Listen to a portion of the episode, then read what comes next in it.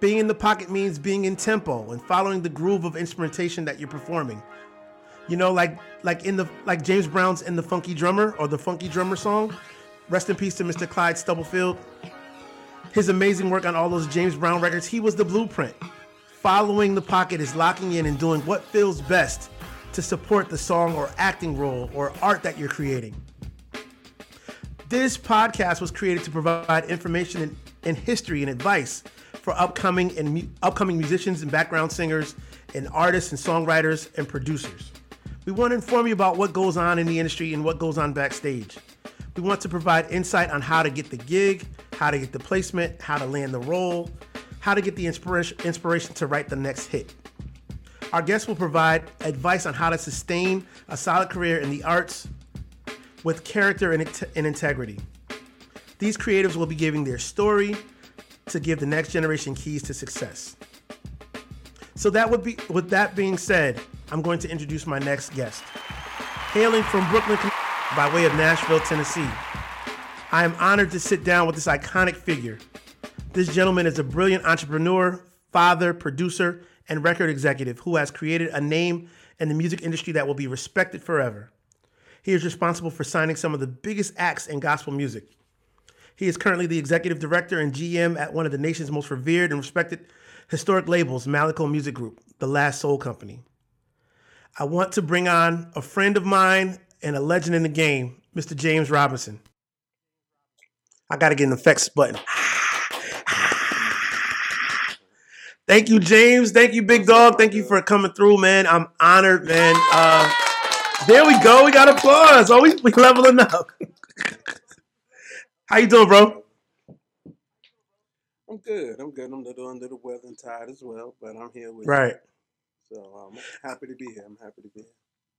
Yes, sir, man. Thank you so much. I know you're super busy, and I, I just am grateful that you took the time out to be with us, man. So thank you so much.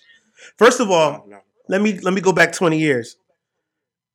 You gave me an opportunity as a young musician on on my first real gig. I was 21 years old, super hype, and didn't know anything about the music business. Completely raw, as they say. And so I'm grateful to you for giving me the opportunity to play for a recording choir, to travel the world. I mean, honestly, I owe you everything because you took me under your wing. You taught me how to play a song. I remember I didn't know that a song was supposed to climax. You know, a song was supposed Right. to build. And uh, you taught me that. You was like, yo, the drums ain't going nowhere. And at, at 21, I'm like, yo, I, I thought I was doing good. But you told me the song was supposed to go up. It was supposed to climax. And I, I didn't realize that until you taught me that. So you gave me an opportunity. You didn't fire me. I'm not, you know, you let me build and you let me grow. You let me play sessions and everything. And I, I'm grateful for that opportunity because it helped make me a solid musician and go out and do other work. And that time of my life was one of the best times of my life that I won't forget. So I'm super grateful to you for that, man. Thank you for coming on the show and thank you for being there with me and, and giving me the opportunity, bro. Thank you. Uh, not a problem. Not a problem. Um, I, I remember those days. Those were great days. Yeah. That's great. Yeah. Those were amazing times, man. I mean, we were, I, I would think we were all learning at the same time, you know, just coming in the, in the game together. So um, definitely, definitely knew honored you to, had to play the pocket, but I but I knew Yeah. you had to play the pocket and climax. I knew that much. yeah. No, you said it. I mean, you said the drums ain't going nowhere, man. They got, they got to build. So from that, I learned and, and then, yeah. Yeah. Yes, sir. So let's get started with the interview. Let's not keep keep everybody waiting. So, how was it growing up? Well, let, let's go to our opening segment. Where Brooklyn at? Because you were raised in Brooklyn, New York. Nah. So BK, you know what I'm saying? How was it growing up in Brooklyn? raised. Yeah. Uh, well, let me let me let me fix one thing. I'm no Mm-hmm. longer at um, Malaco, so I, I Okay. just want to uh, fix that up. Breaking But, um, news. We'll, we'll, we'll get to that later. Um, Okay. Growing up in Brooklyn was everything. Yeah. Um, A lot of times you don't really know it until you're an adult. Mhm. But um, I looked at shows like Everybody Hates Chris or the movie Crooklyn, and those were pretty accurate. Um, Really? Brownstone, yeah, the Brownstones, the, the school, the public Yeah. schools, you know, those things. Uh, Right. growing up in Brooklyn was like absolutely the best. Um, Dope. I, I can't I can't even explain it, and I'm sure everybody thinks where they're from. Hopefully, um, is as great as I think Brooklyn is. But still today, even though I don't live there, I think hmm Brooklyn is one of the best places uh, in the world. But growing up in the '70s uh, as a hmm child uh, on the block, uh, blocks Yeah. were like each block was their own community. You know, each Okay. building was their their own thing. So um, a lot of community, a lot of love. Um, but growing up in Brooklyn um, was a great foundation. Brooklyn was everything. So again, That's what's up. even still to, to today, um, I have great reverence for Brooklyn. Uh, the things of Brooklyn, um, the things Brooklyn taught me. Um, some good, some bad. Uh, Yeah. but uh, it, it was it was as great as it was. You know, it was a little rough in the seventies and eighties with crime and all of those kind of things.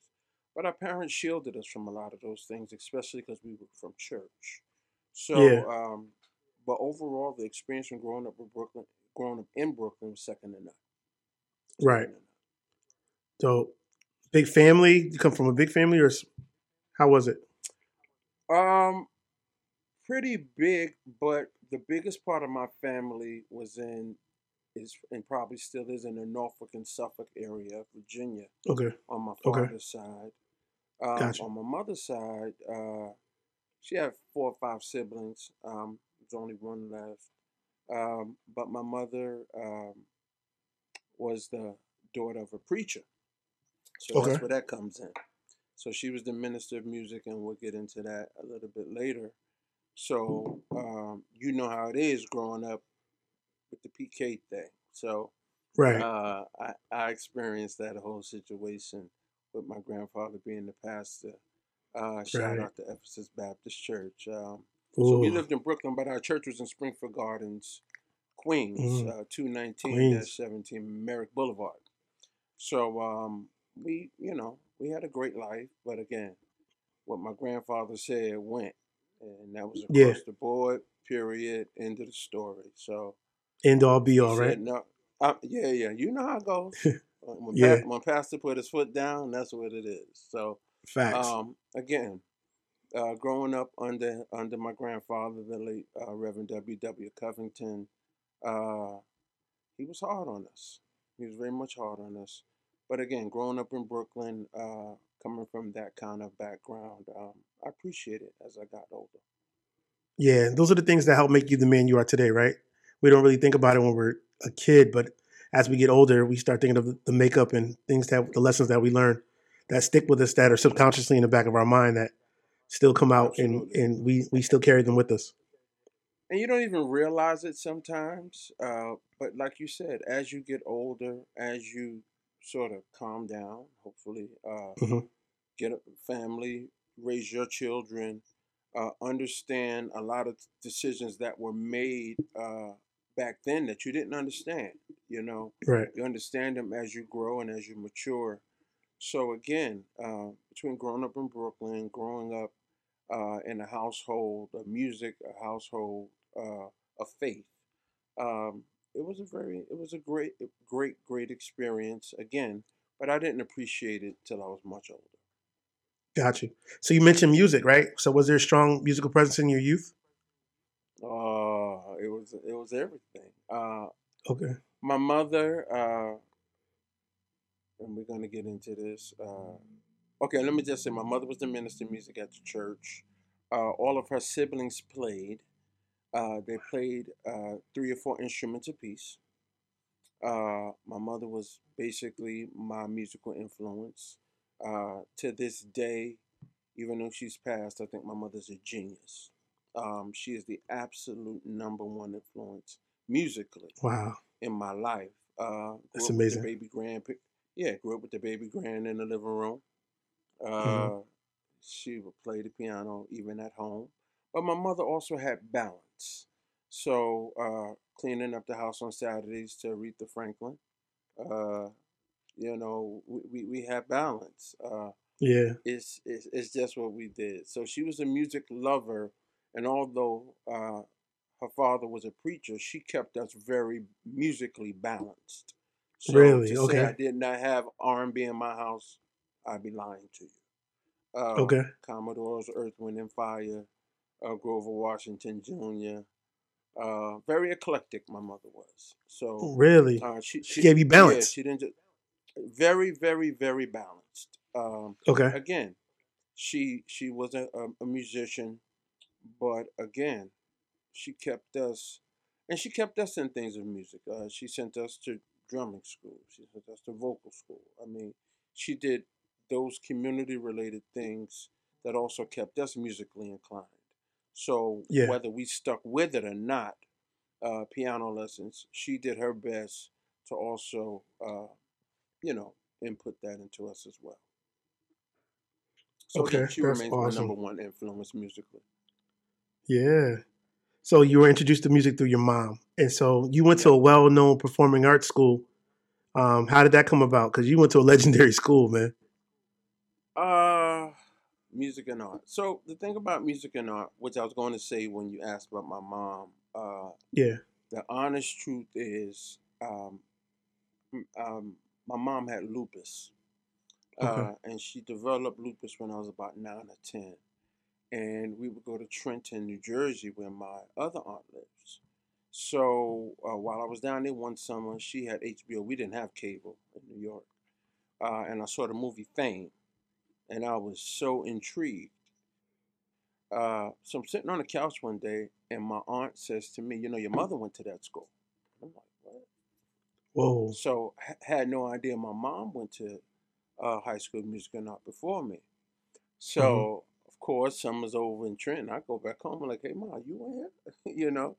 Right. So um, then my mother took me. Uh, a guy, the late Walter Turnbull, had uh, organization where he would bring the high school gospel choruses of New York City, and he would bring the historically black college and university choirs together once a year at Brooklyn Technical College. So Wow. that really began my real love for music and art when my mom would take me uh, to see this gospel choir competition again. Uh, so one year we went, I was in junior high school. I'm like, Mom, I gotta go there. Uh, and Yeah. that's my love for gospel music started coming out. We had WWRL, Spirit of New York in the, in, in the city. And uh, I'm looking at this gospel choir just kill. And I'm like, gotta go there. Um, Yeah. but you had to try out. So back then it was a specialized high school. So it was Brooklyn Tech, uh, Stuyvesant, Bronx High School of Science, and LaGuardia High School of Music and Art. So back then when I went and auditioned, it was very competitive. Wow. Um, I went for vocal music. Don't know how I got in, but I did. And um, the rest is history. Um, Friends for Life, uh, the most amazing experience that, that I could ever, ever, ever. Like words, words won't adequately explain uh, hmm the, the, the, the what music and art did. Yeah, that's amazing, man. I'm super jealous of that experience because coming from Bridgeport, we had no performing arts schools, man. Now I look back and my cousins and nieces and nephews are there and they have all these hmm options in, you know, performing arts schools. We had none of that. We just had band, choir, and that was it. And so thank God I was ex- I was able to experience other things to, to teach me the art, but we had none of that stuff. So we were always jealous of the major cities. I would look at other people in Philly and in, in uh, New York. And you guys were way more cultured than us. We didn't have the resources Well, that you guys it had. It wasn't the easiest thing in the world, uh, Yeah. especially sight singing, sightseeing, music theory, uh, art history. You know, looking at a painting and understanding what what uh, era or century that came from. So it wasn't all fun and games. Um, hmm it was a real education, but it also was a real education in the arts. So um, again, shout out to LaGuardia High School Music and Art. Uh, I, I really do owe them a lot. That's amazing, man. Thank you. Thank you for that. So you being a young man, cutting your teeth, auditioning to get into school, um, the game is different now. How do you feel about being a young person having to uh, pay their dues? I don't feel like kids have that same drive anymore to pay their dues to to go to auditions to to practice their craft to to get on. I think everything is so fast and they don't have to pay their dues as much. How do you feel about that? Um, I don't know. I've mixed emotions. Um, you're called to what you're called to. So, Right. you know, with music and art, on the arts, on the drama side, uh, legendary people like Al Pacino and Diahann Carroll and and and uh, I mean, you, you just have so many legends.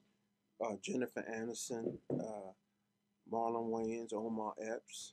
So Yeah. on that side, but on the singer side, you got Ayana George, who's playing Michael Jackson's mom on Broadway. Yeah, Uh, Yana. You you got um, Nicki Nicki Minaj. Um, Right.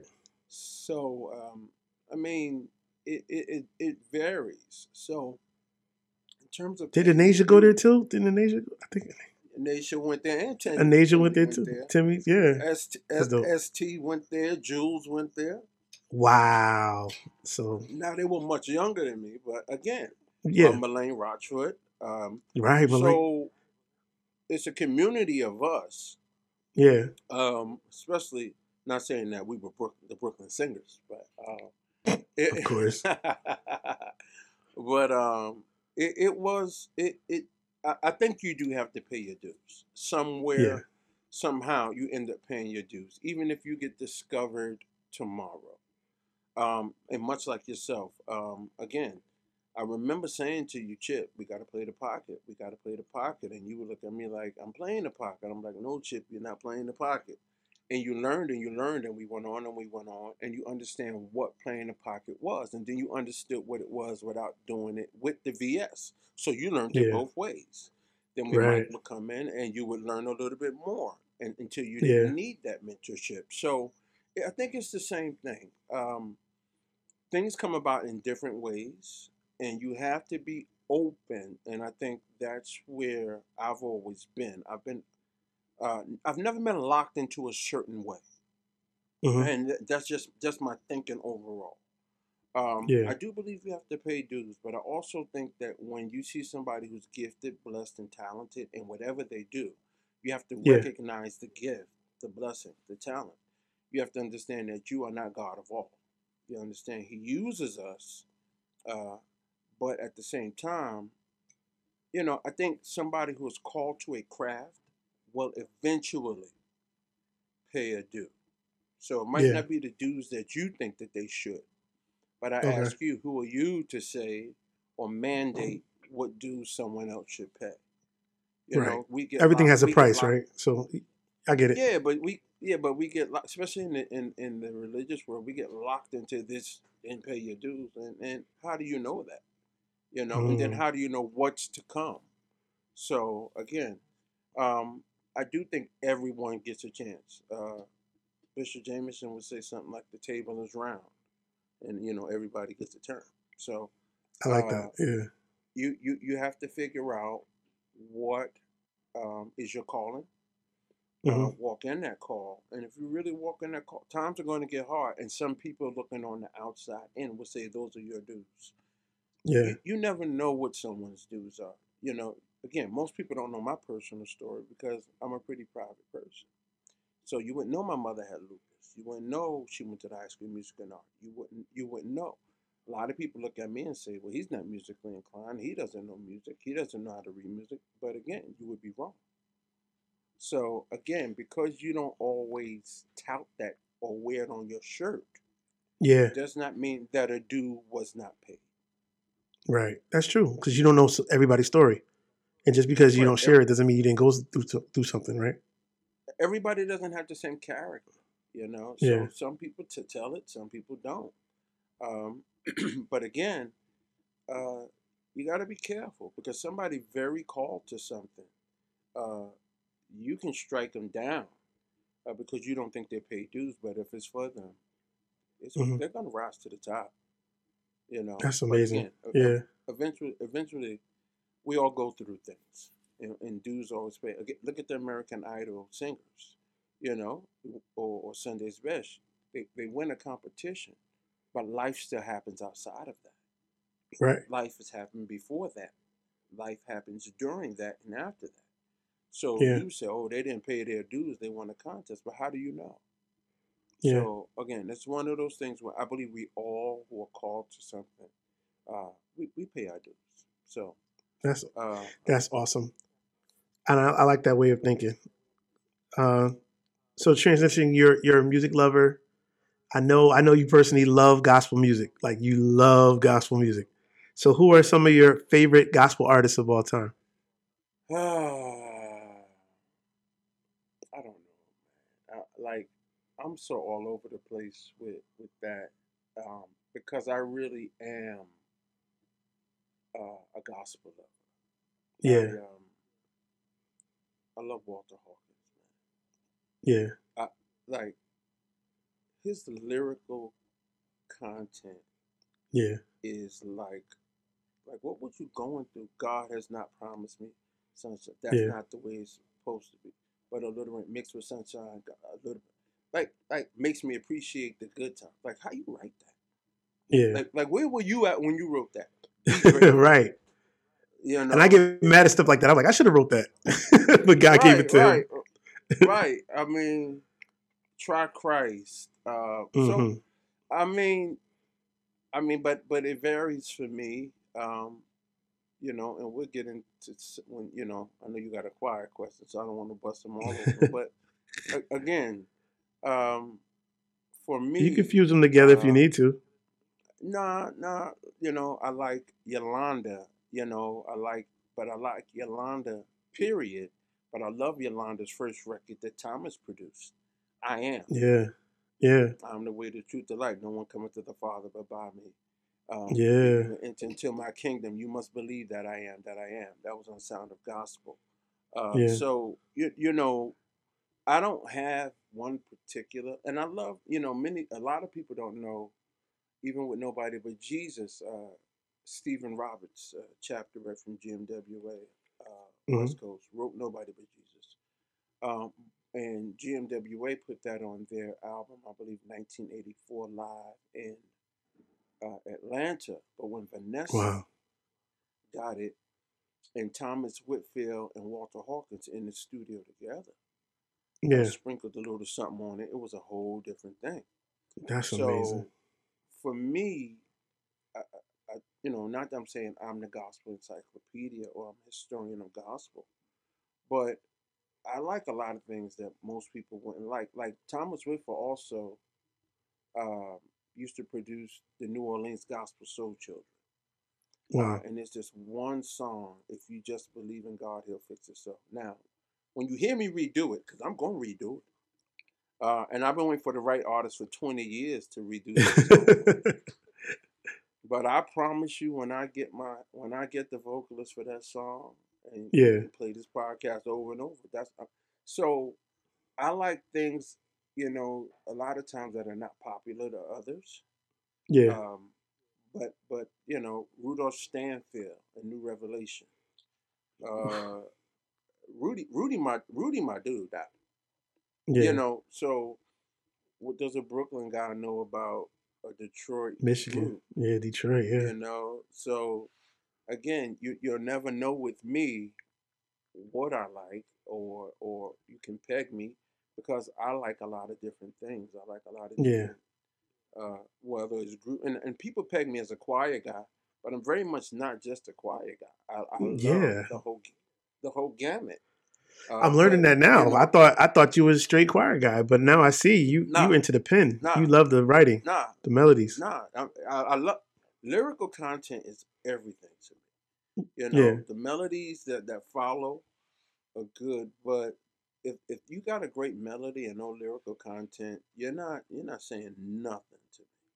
You know, Yeah. come on. Again, let me go back to Walter when he wrote for Tramaine, the potter wants to put you back together again. Come on, get out of here. Yeah, Like like like those guys, Andre Crouch. Mm. It, Goat. it speaks for speaks for itself. You know, he John literally changed music though, so I, I totally understand that. But there was a guy out of, out of New York called John Haston that wrote hits for Triborough and Institutional. So Mm. again, uh, you you you J.C. White, you know, Of course. again. So there are. Um, most people don't know he wrote um, "As Long as I've Got King Jesus." I don't need nobody else. Who wrote that? Most people know J.C. White. Get out of here. I'm from Bridgeport. You, you go ahead and look it up. Wow. That's what I'm saying to you. Again, people look at me and see one thing, but it's it's totally, you know, how James get here? What does James know? You know, yada Yeah. yada. But you know, you hear it all. But again, I've I've I've learned a lot over the years. Um, but I appreciate gospel holistically. Yeah, Kara that's collectively right. Clara Ward, you know, I, like holistically. So again, I'm just a lover of gospel music. Period. You love the good news. I got you. That's it. Shout out to Bishop White, man. I didn't know that. That's amazing. So, do you want to give your top five choirs, or you want to you want to save that for later? Hey, we can do top five because I don't know what my top five are, but I could tell Okay. you that uh, it would be uh, uh, Thomas Whitfield would be right up there. Amazing. Uh, Thomas Whitfield for me, uh, how, that Hallelujah Anyhow record, uh, with Walk in the Light, then Mm. they come back behind that with that I'm Encouraged record. My parents had the vinyl. Yeah, I still got my vinyl. Come back behind Wow. Alive and Satisfied, uh, Yeah. with Precious Jesus. Uh, Tho- Thomas Whitfield's the GOAT. Um, He is. Um, Milton Brunson and Thompson Community Singers, who could deny him? The time is yeah. You know, uh, uh, shout out to Tyrone Block. He, uh, his mom passed, but Tyrone Block, uh, man, the Tommies were, were it. They're the super choir. Yeah. they were everything. Like, like, it, and it wasn't just the radio singles. It was the album cuts. Mm-hmm. Right. They were The- roll. They were Yeah. roll. I mean, I mean, no skips, right? no skips. You no, just none, none. nah. And, and, and from from from album to album. So for me, um, I appreciated Rise Up and Walk, which was the previous years because they started out as a high school choir, I believe. Um, Wow. But when I got into them, it was uh, the Let It Rain record. Okay. So from Let It Rain to Miracle Live to There Is Hope is Safe in His Arms. Wow. Um, and, you, and Classic. you see how my mind goes. I can go in sequence of the records. Like, yeah. can tell you, Chronological uh, order. Yeah. So, um, Milton Brunson Thompson Community. Um, course, Ricky and New Dillard. Man, Mm. that old what a promise. And then when Frank Williams got on the end of that old what a promise, Wow. you know. So shout out to, to Frank and Butch McGee, uh, the late Butch McGee for signing Ricky. Uh, so um, of course, uh, the bishop, the bishop Hezekiah Walker. Of course. Yeah. He um, he's the groove master, you know. Yeah. And um, when I was uh, working for him uh, during, we did the Power 98 tour, and he was putting together the Family Affair record.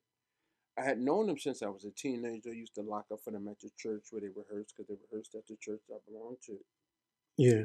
But but that record, when I saw him put that record together, was one of the first times where I saw his real gifting. What do I mean? I, I saw those records come in the door at rehearsal Yeah. Yeah. one way, but I saw Right. them leave out a whole nother way. Yeah. So, you know, he's a bishop now, so I can't say Hezarize him, so I say Bishop Hezarize him. But right. when he puts his sauce on it, Yeah. he does his thing too, you have to give him that credit. You Absolutely. understand? He can take hmm something that is not a hit and very much make it a hit. So Yeah. they'll say, "Oh, he's Brooklyn. You just giving him that respect." But nah, he's due that respect. No, he deserves So- it. Yeah, he he he. I mean, you have to see him take a, a song and do it and, and really mold it, and it's a it's it's a fabulous thing to watch him do it. Um, love down on Tri City. You know, everybody said that, but again, then I have a whole nother sector choir that that is Oh. not community, which is, you know, I love those Edwin Hawkins music and our seminar records. You can forget about it Yeah. the production back then, you know. GMWA right. Records, Savoy Malaco recorded them a certain way with that double mic system and yeah, capture the audience and all that. But the way Music and Art Seminar recorded their records was a whole different sound. Equally yeah. as good. Right. Those Music in our Seminar records is what, you know, along with those workshop records, kicking. And back yeah. then you had you you had UNAC. So we mm-hmm. would look for the summertime because we knew we had the song is born workshop. We had workshop. Yeah. We had UNAC, and we had music in our seminar. So New music for for for a choir lover, you know, it was everything. So um, I love choirs. Period. You know, um, but again, I love all music.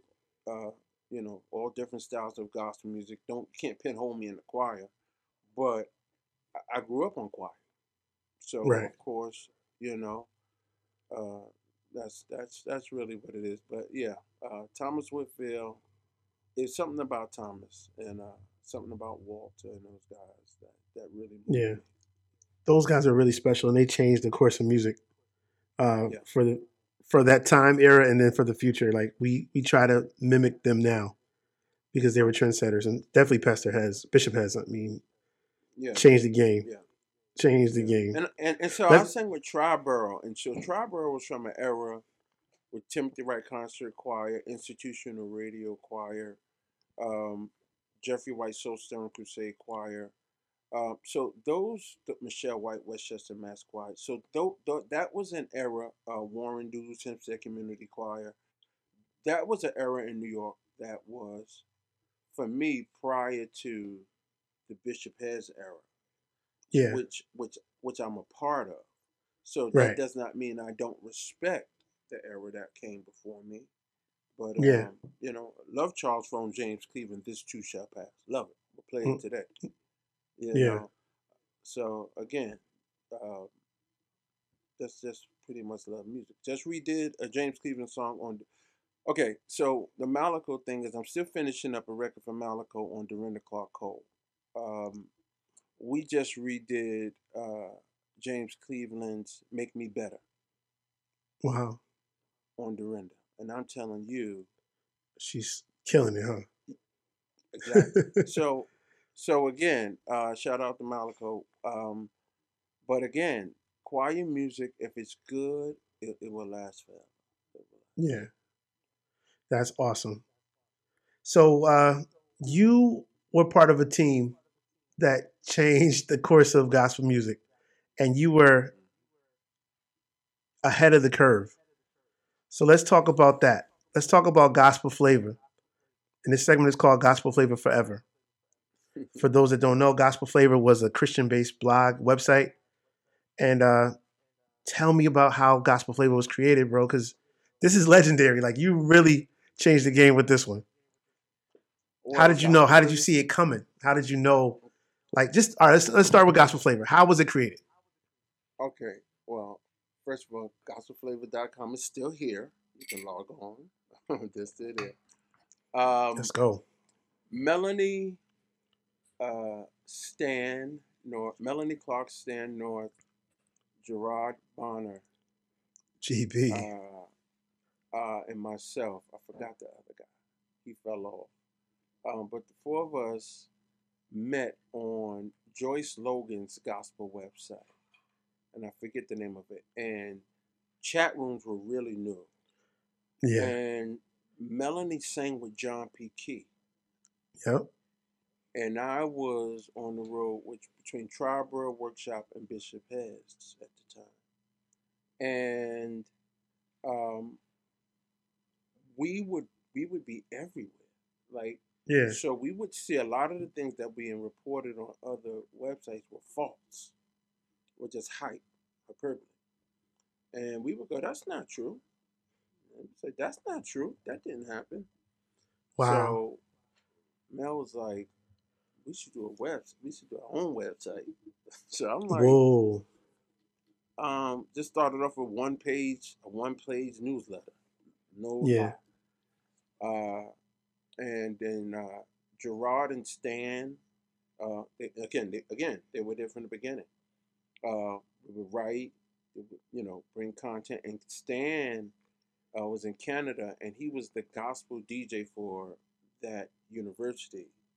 That now, what year was this? oh, Like nineties? Oh, is is it the nineties or was it late nineties or? it's, it's 90s. It's I- 96. I think it's like 96, 97. I, I, I think I read No, it's, it's 96. And I'm working at Columbia. I'm, I'm working at Columbia University, and they put a computer on my desk, and and they say this is the internet, and I'm like, huh? so I met them while working at Columbia University Health and Science Library on 168th Street, um, and we would be in this chat room, and we did that for a year or two. okay. So by the time I quit, uh, and my mom was transitioning in '97 of December, which is why I know. My mom gave me, and I still have the check to today. Uh, Wow. my my my check to start the company, uh, my Whoa. portion, and I didn't cash it, and I didn't understand the principle of blessings back then. Um, that people are seeding into you, and that's a whole nother Yeah. story.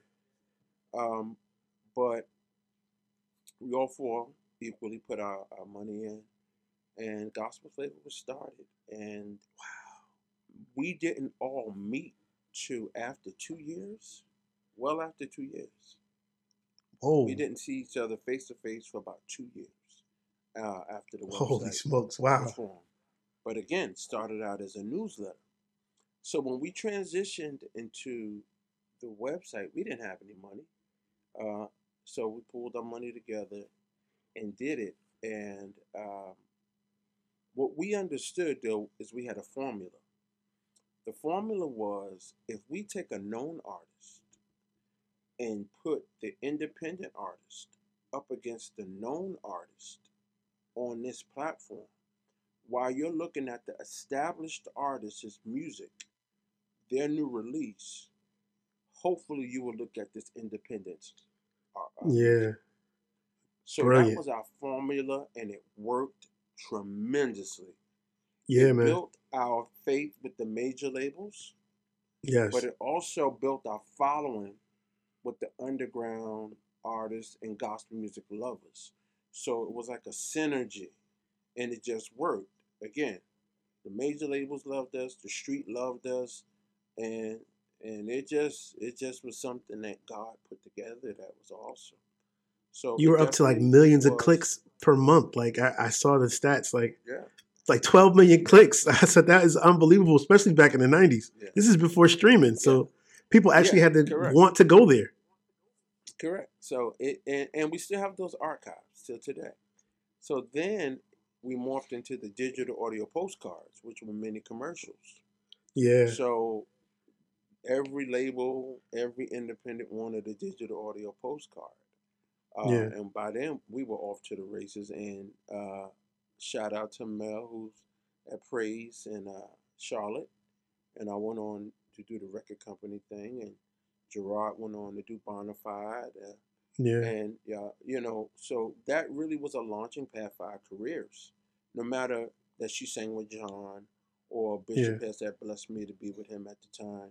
Uh, again, it, it, it was just a great time for us.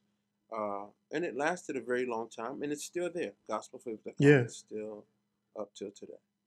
So that's that has to feel good to know that your you know creation that you had took part in is still alive and thriving. I mean, to go from ma- like remember remember magazines, right? Remember the Source and the Double XL and all these magazines were the wave. Like you had to stop at the news, and you being in New York, y'all have newsstands on every corner. So magazines were such a popular thing. How did y'all know that the world was changing? Because you were ahead of the curve. Now you know there's other sites that I won't mention, but there's other people that followed you to be a, a gospel blog or Right. website. But you guys were first. They tried. Yeah, um, they tried, right. To the tribe. Uh, we worked very hard, and Yeah, that's where I can't say it was just a New York work ethic in me. We all we all worked really hard. But shout out to Teresa Hairston and Gospel Today. yes. Gospel Because today, yeah. it, it would it would be a lie if I didn't say she inspired us. Um, I was Craig Hayes in United Voice first choir director. for those. Wow. Uh, when I went to Trenton after high school, uh, I was one of Craig Hayes' first choir members. I was one of the first eight. Uh, and he made me the director, or one of the directors. And we were on a bus trip, and Gospel Today was just coming out. And it was a Manila newsletter, and it came in a Manila envelope. And Craig and I would fight over that thing because it was packed Yeah. with information. Right. Teresa had, you know, she formerly was at Savoy Records uh, in New York and New Jersey, and she had transitioned to Nashville, and she was at Benson Records.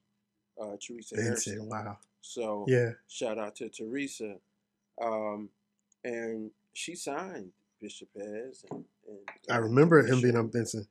And Thomas Whitfield and all of those acts. So a lot of people don't give her credit um, because it turned it turned into Verity and RCAI, shit. Yeah, yeah, yeah. um, but it was Teresa Hairston that put that work in. She put when I tell you she put that work in, and then when she retired from that, a lady named Gloria Tyler Mallory came, and the rest is history. But um, Teresa had that gospel today, and we would fight over that thing, man. I mean, Yeah. Ask Craig Hayes to today. We would fight. We'd be on them bus trips. He would say, "I Yeah. got the new gospel today." I'd be like, "Give me that." So Yeah. she was a part of our education uh, of gospel, you Yeah. know, prior to the website. So how did we know it was going to take a turn? We didn't. We were just young Okay. kids, and the internet was new. Yeah. We knew we were in the streets. You know, uh, we weren't as poised as Teresa. We didn't have the the um, relationship she had. Um, she was she was up there. She was up there. Yeah. Elite, So- definitely. Yeah. Oh, she was it. So Yeah. we just grinded from from- from the bottom, you know. But again, we respected what she built, and we just thought we could do something similar online. Uh, but no one ever knew that it would go that way, you know, and that that Yeah. demographic of young, hung, thirsty people would Yeah. would follow us. But um, I want to give her her flowers while she can smell them. She was Definitely. inspiration. definitely a pioneer and definitely uh, paved the way. You know, I remember Gospel Today. I remember her conference that we went to uh, years later, and yeah, she she's definitely an innovator in the game. Much respect to to Miss Teresa Hairston. And she Uh, transitioned her music career into a periodical. So Yeah. again, shout out.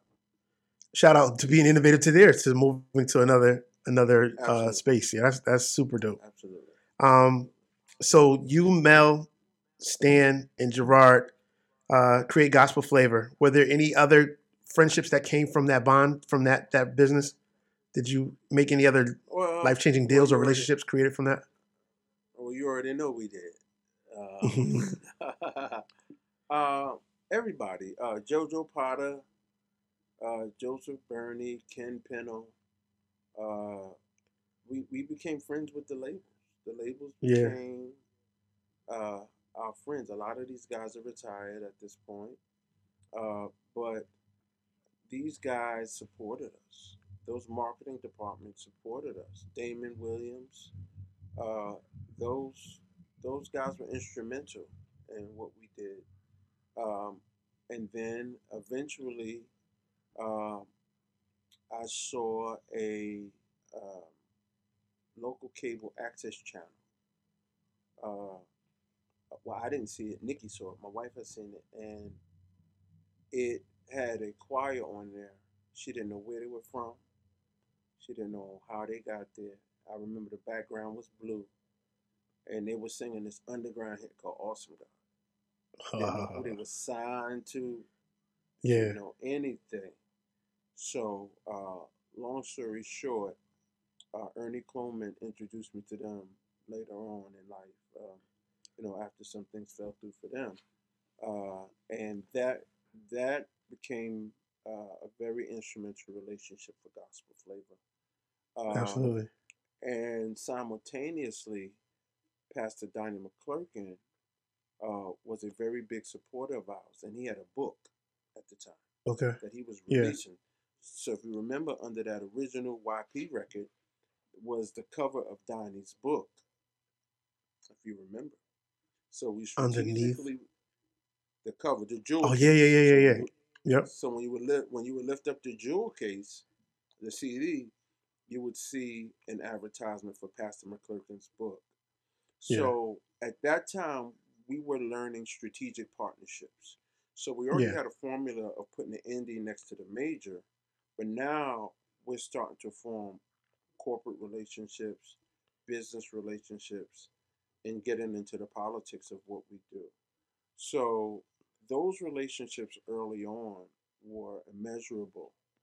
Um, to Yeah. have, I mean, speak to my heart, and, and, and we for that was big at that time. So to have Absolutely. Pastor McClurkin take an interest in what we were doing was phenomenal.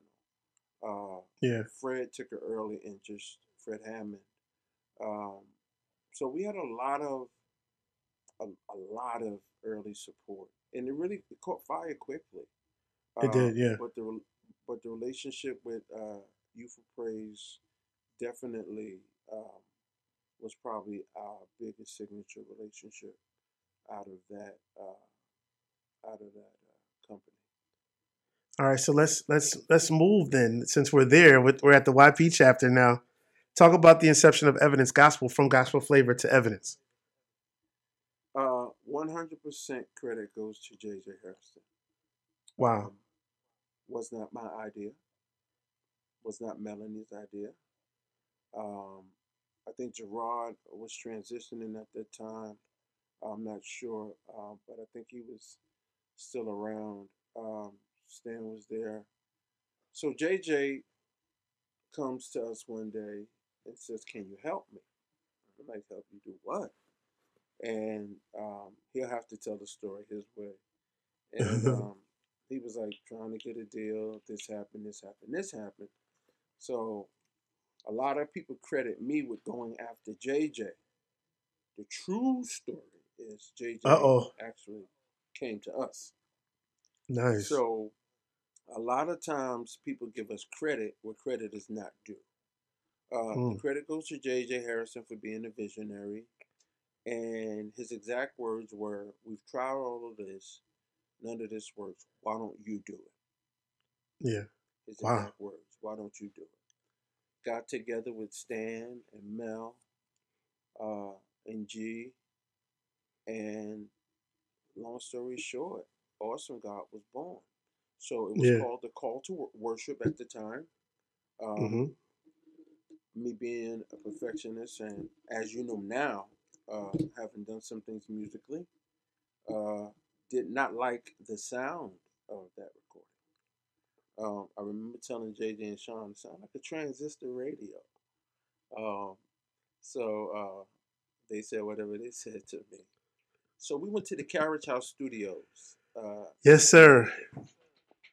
and you were there, and we had you guys, you Eric and the guys came in. I think at seven a.m. Tom, Tom, Tom was Tom had an attitude.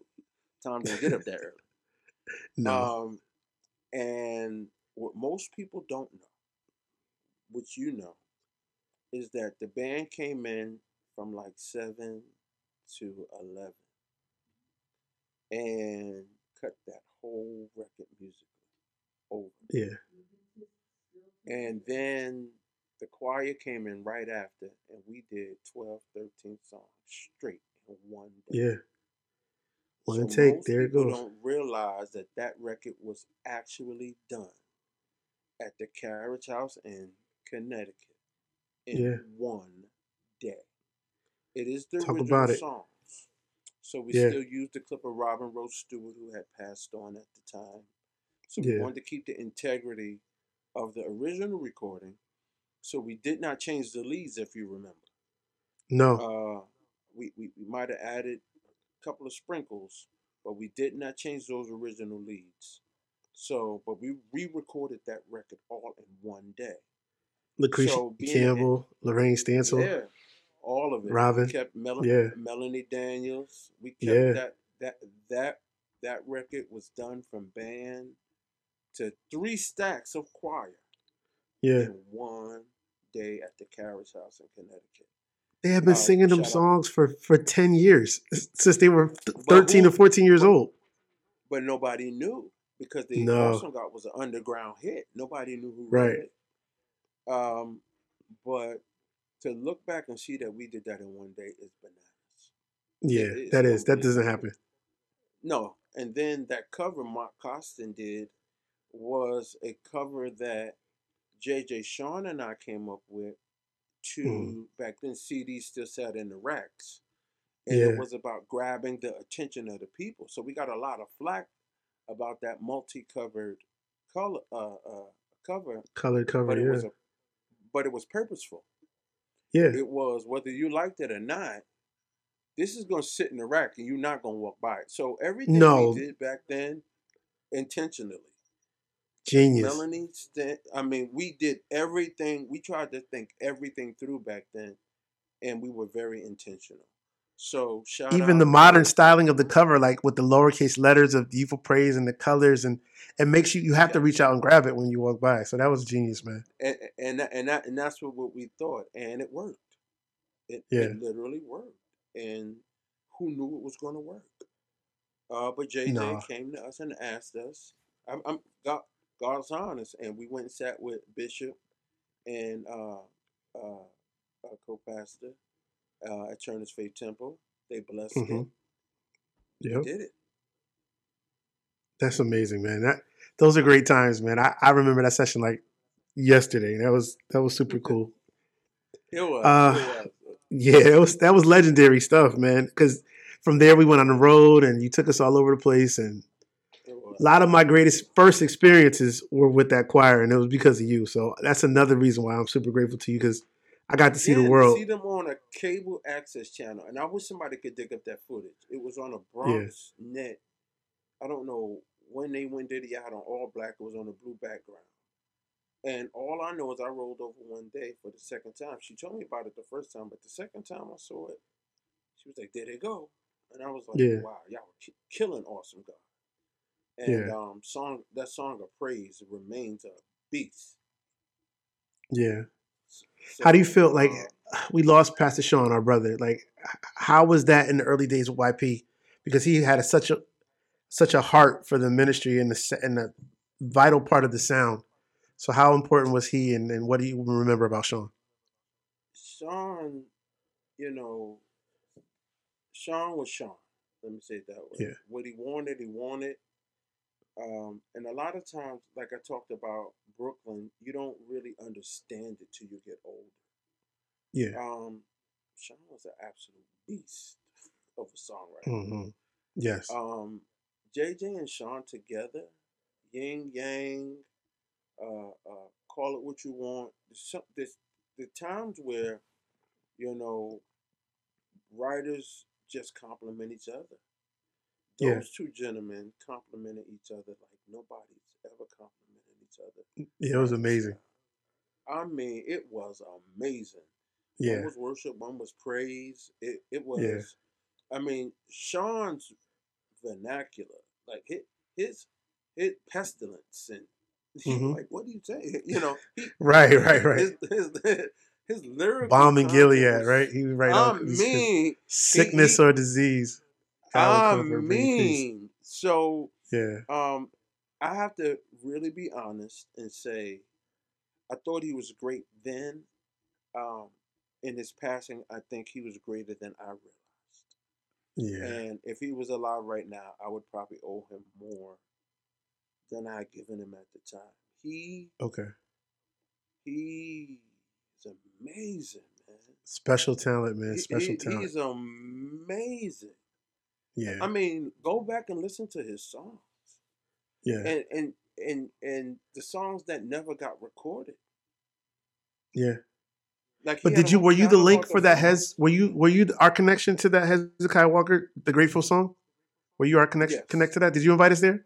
Because I remember you brought us there to to demo the song. We didn't even have the song recorded. We had to go there and play it live. Correct. And no, it, it was done and something happened to the track.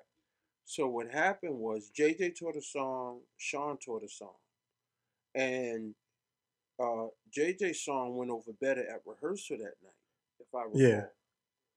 But then JJ felt like Sean had the stronger song. Yeah. So that very next week, uh, Sean wasn't feeling well or something, and JJ went back and they started with Sean's song. Remember, I said Bishop Walker can take a song, Yeah. and when it come in the door one way, it Yeah. leave out another way.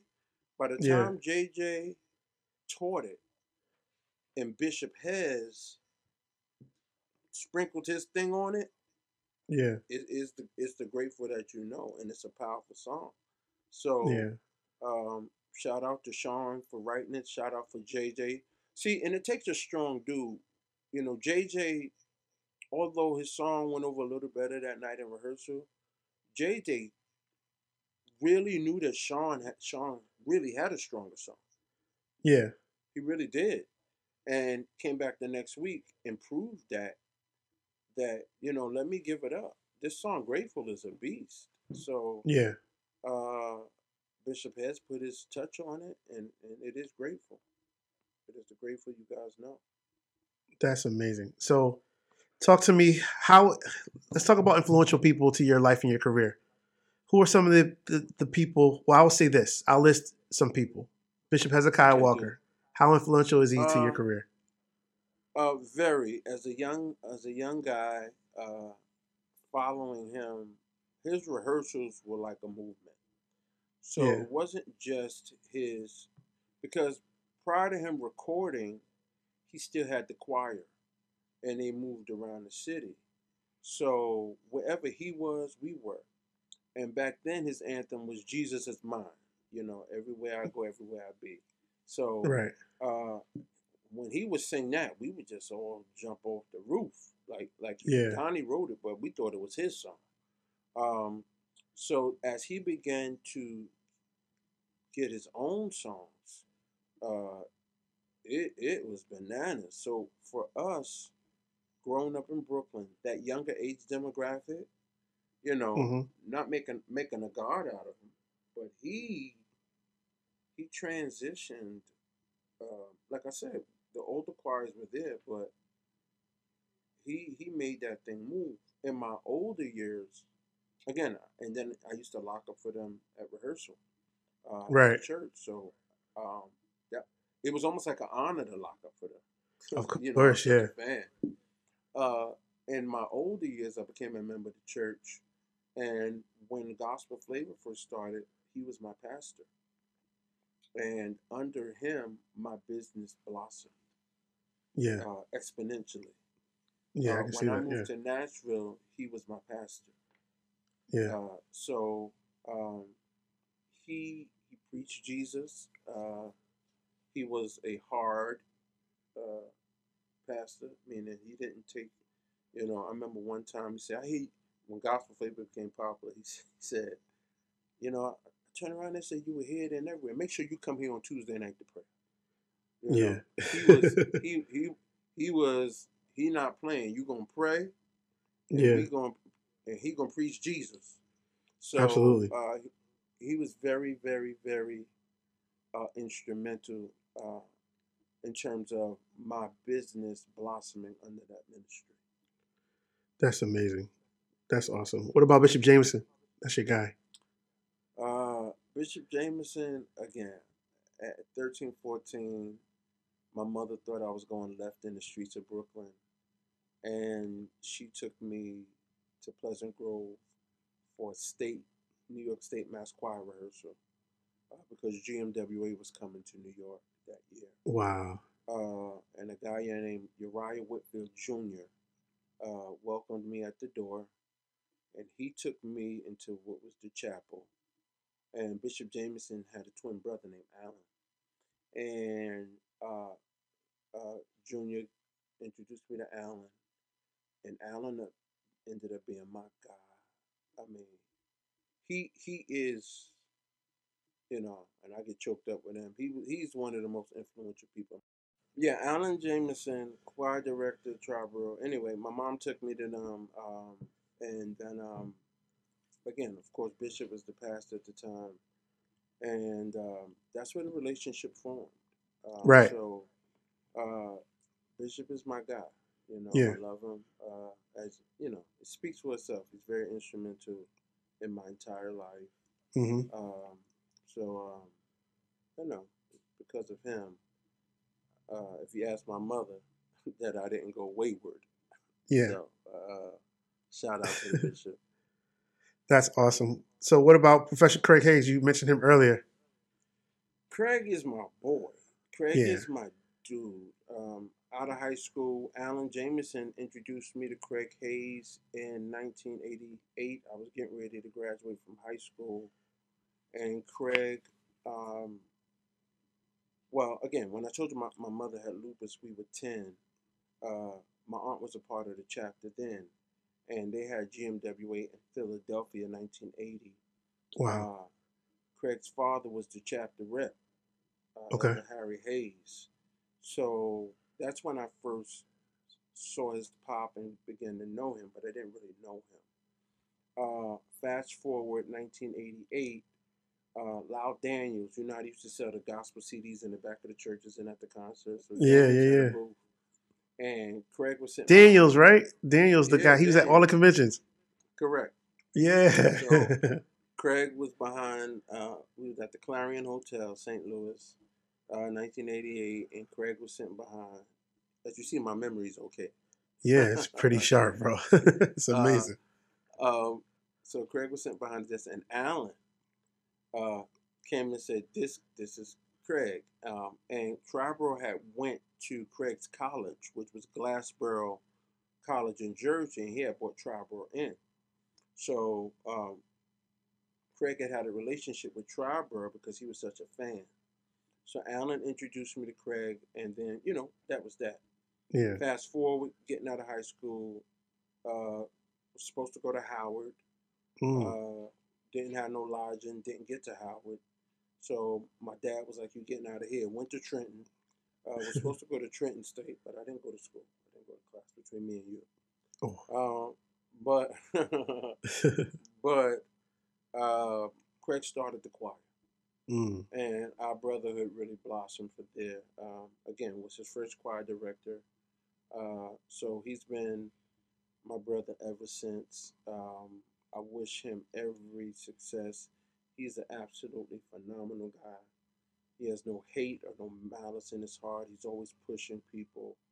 Um, he encourages me to be a better guy Yeah. he's one of those friends that encourage you to he's just a nice guy Yeah. i didn't say he was perfect but he very much is that encourager not to just do the best you can but to be nice to others to push Yeah. others craig is definitely a pusher of other people That's dope. so i So love him for that he's definitely like talk about GMWA while we're on talking about Craig and Bishop Jameson. What does the GMWA mean to you? GMWA means everything. Um, it, it is, you know, my aunt used to come home before I got an opportunity to really be a part with recordings Yeah. Reverend Cleveland um, in the mass choir. So I would sit on her floor with the Philly record and, and with all of those records. Yeah. Uh, shout out to Ernie Davis Jr., Wilmington Chester Mass Choir in my top Ooh. Legendary. Let, let, let me not uh, uh, Ernest Davis. Ernie. But Yeah. his dad also was a writer choir director. So I was sitting and listening to those GMW records that they all were a part of. Ralph Donnie Graves, Count Your Blessings, Yeah. um, all of those GMWA records. So as a fan of music, before I even became a part of it, Yeah. uh, like Music and Arts Seminar was everything. Yeah. So to now be a part of GMWA uh, and get to see Charles Fold, uh, uh, the guy who sang "This Too Shall Pass" with, with Reverend Cleveland and uh, Triber, all of those those choirs that came out of uh, workshop, that was kind of dope to me. To Yeah. see him, hear him on the radio, but to see him in person Mm-hmm. um, again, much like Music and Arts Seminar workshop, but because I was really a part of workshop and my family was a part of workshop, Yeah. uh, wo- workshop had a very profound, uh, again, Alan, everybody was there. A very profound uh, impact on my life uh, Yeah. in terms of music. And I think that's why everybody always associates me with choir, choir, choir. Yeah, yeah, yeah. Um, but um, GMWA is a great body of people. Um, Yeah. They are smart people. What most people don't know is that academic division over there is accredited, and they have some of the most phenomenal music teachers Wow. ever. Yeah, just your, not your run of the mill. I'm talking about professors at yeah, on the university level, and you go and get a college credit. So, GMWA as a whole, um, not just the friendships you make, but the way Reverend Cleveland structured that thing, where everybody was somebody, uh, from the motto down to the work ethic, um, yeah, uh, it really is, you know. And, and for me, growing up was a fabulous uh, body to just again new music to, to see the songs that didn't make it like those new music seminars have some Yes. of the greatest music. Uh, shout out to the late Ron Mateer. Uh, and then for the mass choir, when I was growing up, you know, most people in recent years know Rodena Preston, but when I was growing up, it was Donald Vails, Helen Stevens, and Rodena Preston that sort of got together with the music. So for me, it it was like, wow, I go Donald Vails, you know, Right. McCoy Liz. Then over the youth department uh, was a guy named Robert Fryson, and he had records out hmm out of the DC area. So I think he wrote God Is. Now I might be mistaken on that one. Okay. lot, lot, lot, lot of stuff I'm I'm I'm okay on, but um, but you got to see the people that you you you knew, kind of idolized, and finally got to see them in person. I think that's the same thing for me. You gave me that opportunity when you took us to GMWA because a lot of us had never traveled musically before. So for us to be, you know, 20, 21 year old kids in this choir, you we heard of gospel music workshop, but we had never been. And so for you to bring us to Minnesota, and I think in 01, yeah, I had to tell my mom, I'm like, Mom, I'm going to Minnesota. And she's like, For what? I'm like, Gospel Music Workshop. She's like, Oh my gosh. So she knew what the GMWA was. And so, well, like, you shout give- out to to Al Hobbs, man. yeah, and, the bishop, and- rest in peace, Bishop. and, and to uh, the late Ed Smith. Yeah. They those are the two men. I was at board meeting in Bay Area right before Ed died. Um, Ed Smith died, and he promised me he would give me a shot. He took me Yeah. to Al Hobbs. Now this is the side of Bishop Jameson. Now this is James, who has gospel flavor, Yeah. who has evidence gospel, and those two men in terms of business. I remember the ballroom being done one night, and he took me, he sat me down. Uh, and Ed Smith knew all of the record execs as well. Yeah. And uh, between him and Al Hobbs, they made sure I was okay. So Yeah. y'all got to Minneapolis with that khaki and white, I still Yeah. remember what wore. And the robes By- and everything. and, and Byron Cage was the MC. Yep. Uh, but we got to we got to Minneapolis. I don't know if you remember. We had two thousand CDs, Mm. and we sold out of two thousand CDs. I think in like two or three days, and we were Yeah. flabbergasted. Yeah. And we had to call back home, and we couldn't get no more CDs to that Thursday. And what happened was we couldn't get a record deal because we had no sales history. Yeah. We couldn't get radio because we had no radio history. Right. So when we left GMWA, we had so many people knocking on our door. Bro, We we could pick a deal. I got the videotape somewhere in my mom's in my mom's house. Somewhere I gotta find it. It's a little eight millimeter tape. But we smacked so hard. God God bless us. So shout out to Phil White and Phil uh, White. and Compendia and Claudius Craig. Absolutely. yeah, but now everything it's changed from that trip. You're right. Everything changed from that trip. That, that was the trip. That that trip Yeah. did that. Um, we sold not not you know uh, adding on or or or you know hyping it up. We sold Yeah. those numbers. Absolutely. So I remember, remember and Roderick Jemison, that was at Central South at the time, could tell you. Uh, Yeah. Larry Blackwell had transitioned to EMI. and Roderick was over there, uh, so they can tell you because they were flying through there as well.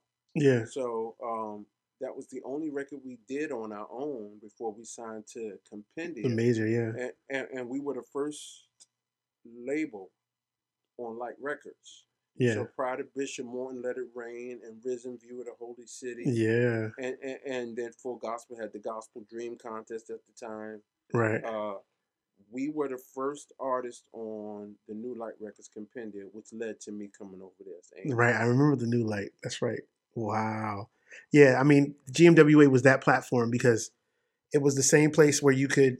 I mean, I made lifelong friendships from those times. You know, Absolutely. Absolutely. t- 10, 15 years ago, I'm still friends with people that I met at GMWA in Minnesota, you know, and in Tampa and in, in Dallas that year. And then, you know, I, I have these friendships and, and business relationships that I've created just from being in that in that platform. So networking is really key, you know, to be able to go there and network and, and make these relationships and friendships.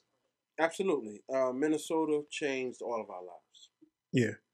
Mine I as an executive, uh, JJ's as an artist, you guys as musicians. Uh, Yeah. It, it, gave us our deal. You Yeah. couldn't buy a deal before then. Wow. I remember doing Awesome God. I remember waiting on the side of the stage to sing to, to perform, and another choir did Awesome God before us. Do you remember that? Yeah, I did. But There was another choir that sang. yeah, I said we we, we still gonna do awesome God. they did it right before us, and I remember Sean. them, "We can't do that. They're still they're singing our song." Yeah, but see, that's that Brooklyn thing in me. with- Yeah, that's that's where y'all have to pray for me sometimes. So I'm not always spiritual. And you Uh, said, "Chip, when you get up there, hit that thing." Ba-da-ba-doom, I, doom. and, and God. I'm talking about don't give me that intro, don't give me that role, just give me that on the one. Yeah, man. and, So, and that's what happened. And then we were in with uh, Deliver, and mhm. by the time it was over. would do that breakdown on Deliver, Yeah, we, we was out. there. yeah, man. Great times, man. What does my man Dave Caton mean to you? David Caton is a piece of my heart. That is my Yeah. little brother. Uh, he means uh, he means everything to me. Dave is an untapped. Uh, he's an untapped soul. He's an untapped musician. Yeah, He's an untapped genius. I fight with him all the time, trying to drag the genius out of him. yeah, He is bigger than Brooklyn. He is He's bigger global. than the things he's done. Um, shout out. I mean, he told me about Vincent before. Vin- He was like, "Yo, I got this." Yo, you know, um, Dave has a knack yeah, of finding that diamond in the rough. He's anointed Yeah. to do it. yes. Uh, even his CMG smack. You know, Where is the So- CMG record, Dave? Exactly. So I, I can't fight with him anymore. But one of these days, he's he's gonna listen to me. And I while while I love New York and I love the tri-state area, I um I still constantly to today. Not that that that they don't deserve him. Yeah, I just think you know even like what DJ is doing out with Joe and some Yeah, yeah, yeah. things right. um, Dave or Gene Peoples, you know, Yeah. Dave is that dude. He can put a show together, he Right. can put a band together, much like Stanley Yep. uh, and and the rest of these guys. Kudos to Stanley Brown. Uh, Dave, you know, is is a genius. So he's proven to to most of us that not only can he pick a diamond out of rough, his production Yeah. is great. Impeccable. So yeah, so what's going to happen for his future uh, is going to be incredible. Yeah. So what does Dave mean to me? He means the future. So when you say I can see around the curve, or what gospel flavors done, or the things the Lord has allowed me to do in my Yeah. career, Mhm. uh, David is one of those things. But he's my brother, as well as the business. Right. So, but I always have to wait on David. Unlike my other clients, uh, Zeke Listenby and some other people that I'm in business with, where they'll listen to me off the bat. yeah. You know, you got you got two Brooklyn guys going like this, Right. Right. Right. You know, exactly. And uh, David's strong will, but Dave, you know, at some point does listen. So uh, Dave is in a quiet space right now. Mhm. Um, and you got to be very scared of Dave when he's in Mm. the because he comes out swinging. Yeah. So Nah, he so- he's on so- fire right now, turning yeah, them out. So, So Dave, um, I think Dave's next step is is basically nationwide. I think I, I mean he's done some stuff. Grammy nod on Shirley, Yeah. uh, uh, COKO. Uh, you know he's done some big records uh, uh, for me, and we've done big records. Um, Yeah. uh, Timothy Wright and some other stuff. But his bet, you know, and I'm not just saying this because he's my boy. He has some better days ahead. Yeah. Um, and and what I mean by better days, not that these days are not good, hmm but that people that just think he's local Yeah. um, are gonna understand that he's he's not just local. Uh, nah. Dave is uh, he's a he's a phenom. He's a beast. hmm Um, so in this next year, year and a half, uh, look for Dave to come out in a way where others haven't seen Dave. So yeah. um, you can't, even when he's wrong, you know, right or wrong, you know, Right. I ride with Dave. Dave is Right, no. dude. Um, I, you know, when it's wrong, we I get each other together, and we hold each other accountable. Yeah. That's a good thing. We hold each other accountable. You need that true Uh, friend, right? You need that true person that you can you trust Yeah. and that you can hold accountable together to get the best result. Yeah, and and he's a good listener. Mm. Uh, most people don't know Dave is a very good listener. He doesn't overtalk you. He will let you, you know, say your piece, but he don't rock with everything. You Yeah. know, so uh, that's who he is as a person, as a musician, as a musical director. I think he's genius, and and I think he has so much genius in his head. Yeah. We're, we're trying to get it out and monetize it right now Yeah. uh, uh, he's a beast. He's well respected, Corey Henry to Everywhere, man. whoever. Yeah, he's well respected, and um, he's he's. I hate to say at his age he's got next, uh, but he's he's relevant now. He will be more relevant soon. He's so smart and um he he just knows his knowledge of music. He knows like he knows all all genres of gospel. He knows worship. He knows CCM. Like you just talk to him, he can tell you Ron Kenoly records. He can spit out you know different things. Like yeah, you know what I mean. Like he's well, He- and you wouldn't think that. Well, he was born in a household where his father also is a pastor. Was a pastor. Yeah, And back then, if you remember, and I don't want to tell his story, remember how Columbia uh, uh, used to send those uh, CD things in the TV? yeah, yeah, guide? yeah. Yep, yep. But but but you also got to remember that Integrity Music was big on that back in the Oh, day. yeah, well. that's right. That's right. All the worship stuff. So it- correct. So his parents, while while y'all was looking at the Columbia stuff with all the mainstream, his parents Right. getting that Integrity Music. So in his household, he grew up with the Integrity Music catalog, the entire yeah, yeah, yeah. Integrity Music. So I didn't when- know that. yeah, so I don't want to tell his whole story. You know, you'll get him on here. He'll talk Yeah, I definitely it. will. But where people, that's where he gets his worship knowledge from, his worship feel from. David, as much as he's gospel and he can do R and B, and has played Mhm. for some R and B acts, he is a student of worship.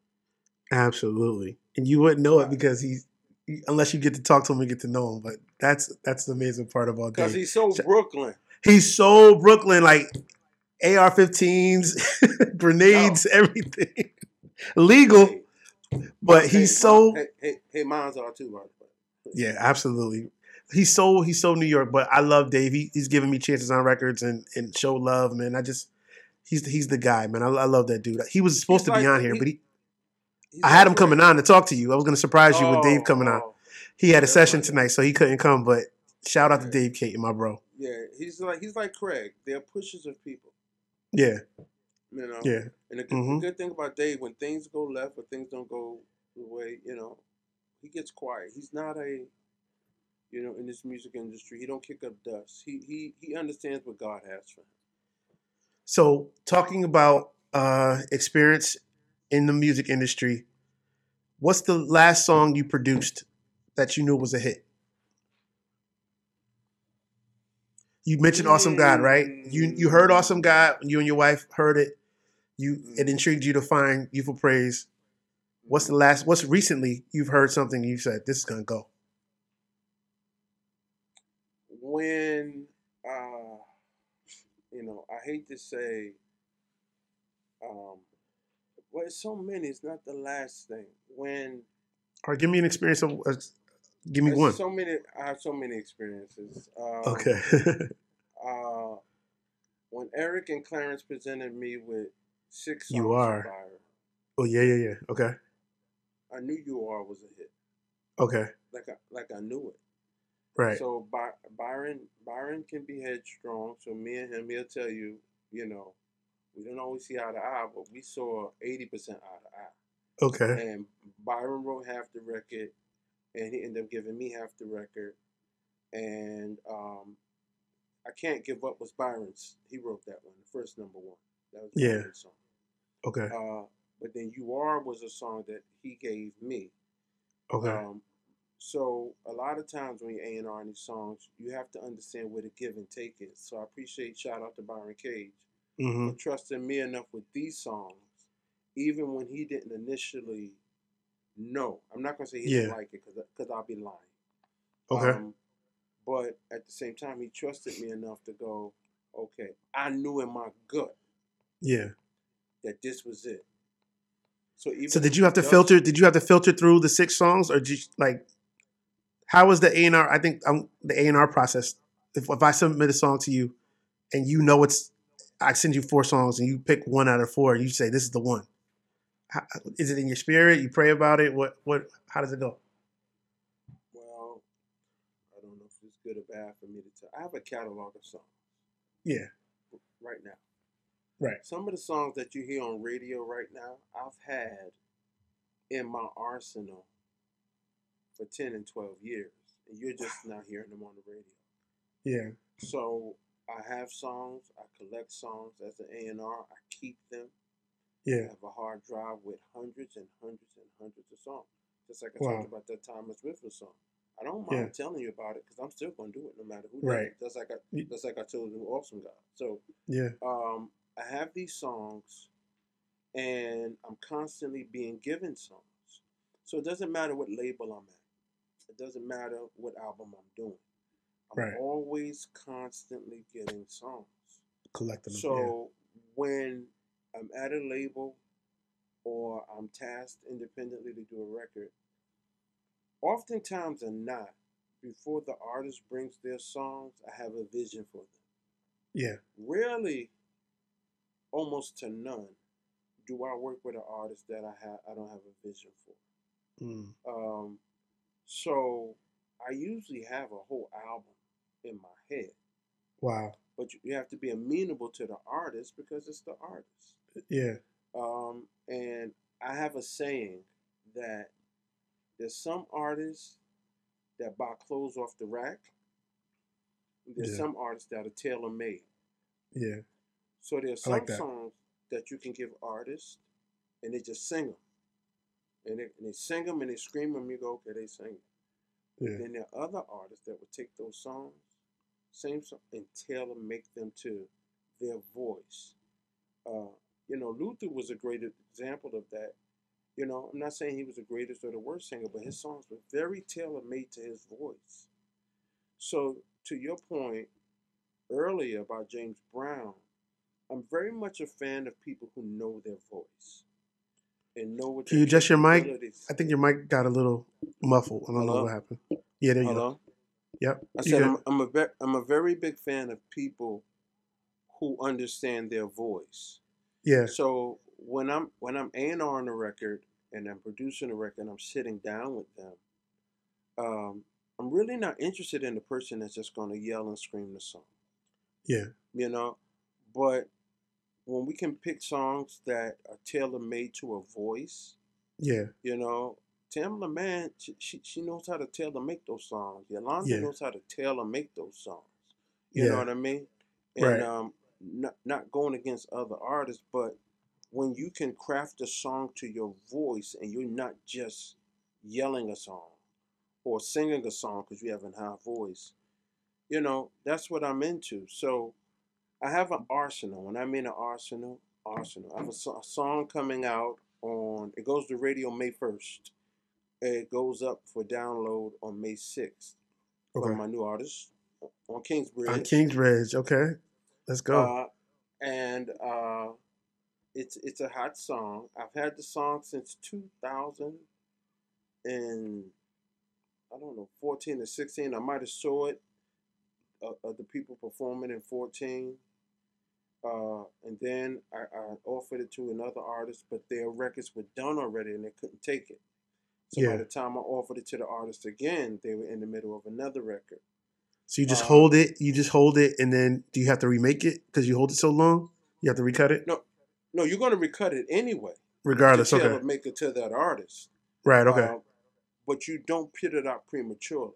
You hold Right. it to for the right person, even though it's it's like hotcakes in your pocket. You want to get it out. right. you, you have you have to hold it. So that's what happened with Byron. Uh, those songs with Eric and Clarence, uh, Yeah. they have been giving me songs for years. Yeah, Uh, those are my guys. And, uh, and uh, yeah, so um, and they continue to give me songs. So Yeah, um, Zeke Listenby, that whole Dorinda record, yeah, uh, where you were playing the intro, um, All I Want to Do, uh, Yeah. that's Twinkie's song that Warren took a Yeah. sample of and redid. But 90% of that record is written by Zeke Listenby. Shout out to Zeke. I didn't know that. That's amazing. And it's the first record he ever had a writing credit on. Whoa, that's dope. First. So Yeah. goes into my DNA about new artists. Um, and you know my philosophy. I'm always love the vets I work with. Yeah. No disrespect. But I love, love, love, love to break artists. So Okay, John, Jonathan McReynolds, No Gray. Uh, Yeah. Well, I Classic. think I don't. I don't know if it was his college thesis or he had done it at, at Columbia College where he was in Chicago. But by the time uh, Jerry Paris, Pastor Jerry Paris, got it, uh, he was uh, friends with Talisa Stinson, and they brought it to me. It was just like dope. Uh, Yeah. William McDowell, um, I give myself away um, as a new artist. you broke that record Ja- too. Yeah, absolutely. Uh, from one, uh, and um, Jessica Reedy put it on the altar. Yeah, Uh, Tony Homer, shout out to Tony Homer again, Mm. a up a up and coming new producer. yeah, Uh, um, I mean, again, it, it for me, it really is about the new artist, the new writer, the unbroken artist. So when you go to the dudes thing, you know, for me, it's about there's some people that have been on the sidelines waiting for years, yeah, even as writers and producers. And I always seek those people out because it's a million of them yeah, and they have stories And they're hungry. yeah, yeah, They're, yeah. they're, they're very hungry. So, again, uh, you know, again, JJ, again, I'm, I'm always looking for that new artist. Um, love new artists. Love to break new artists. Love to use unused writers and unbroken writers. It's something in my DNA that gravitates towards them.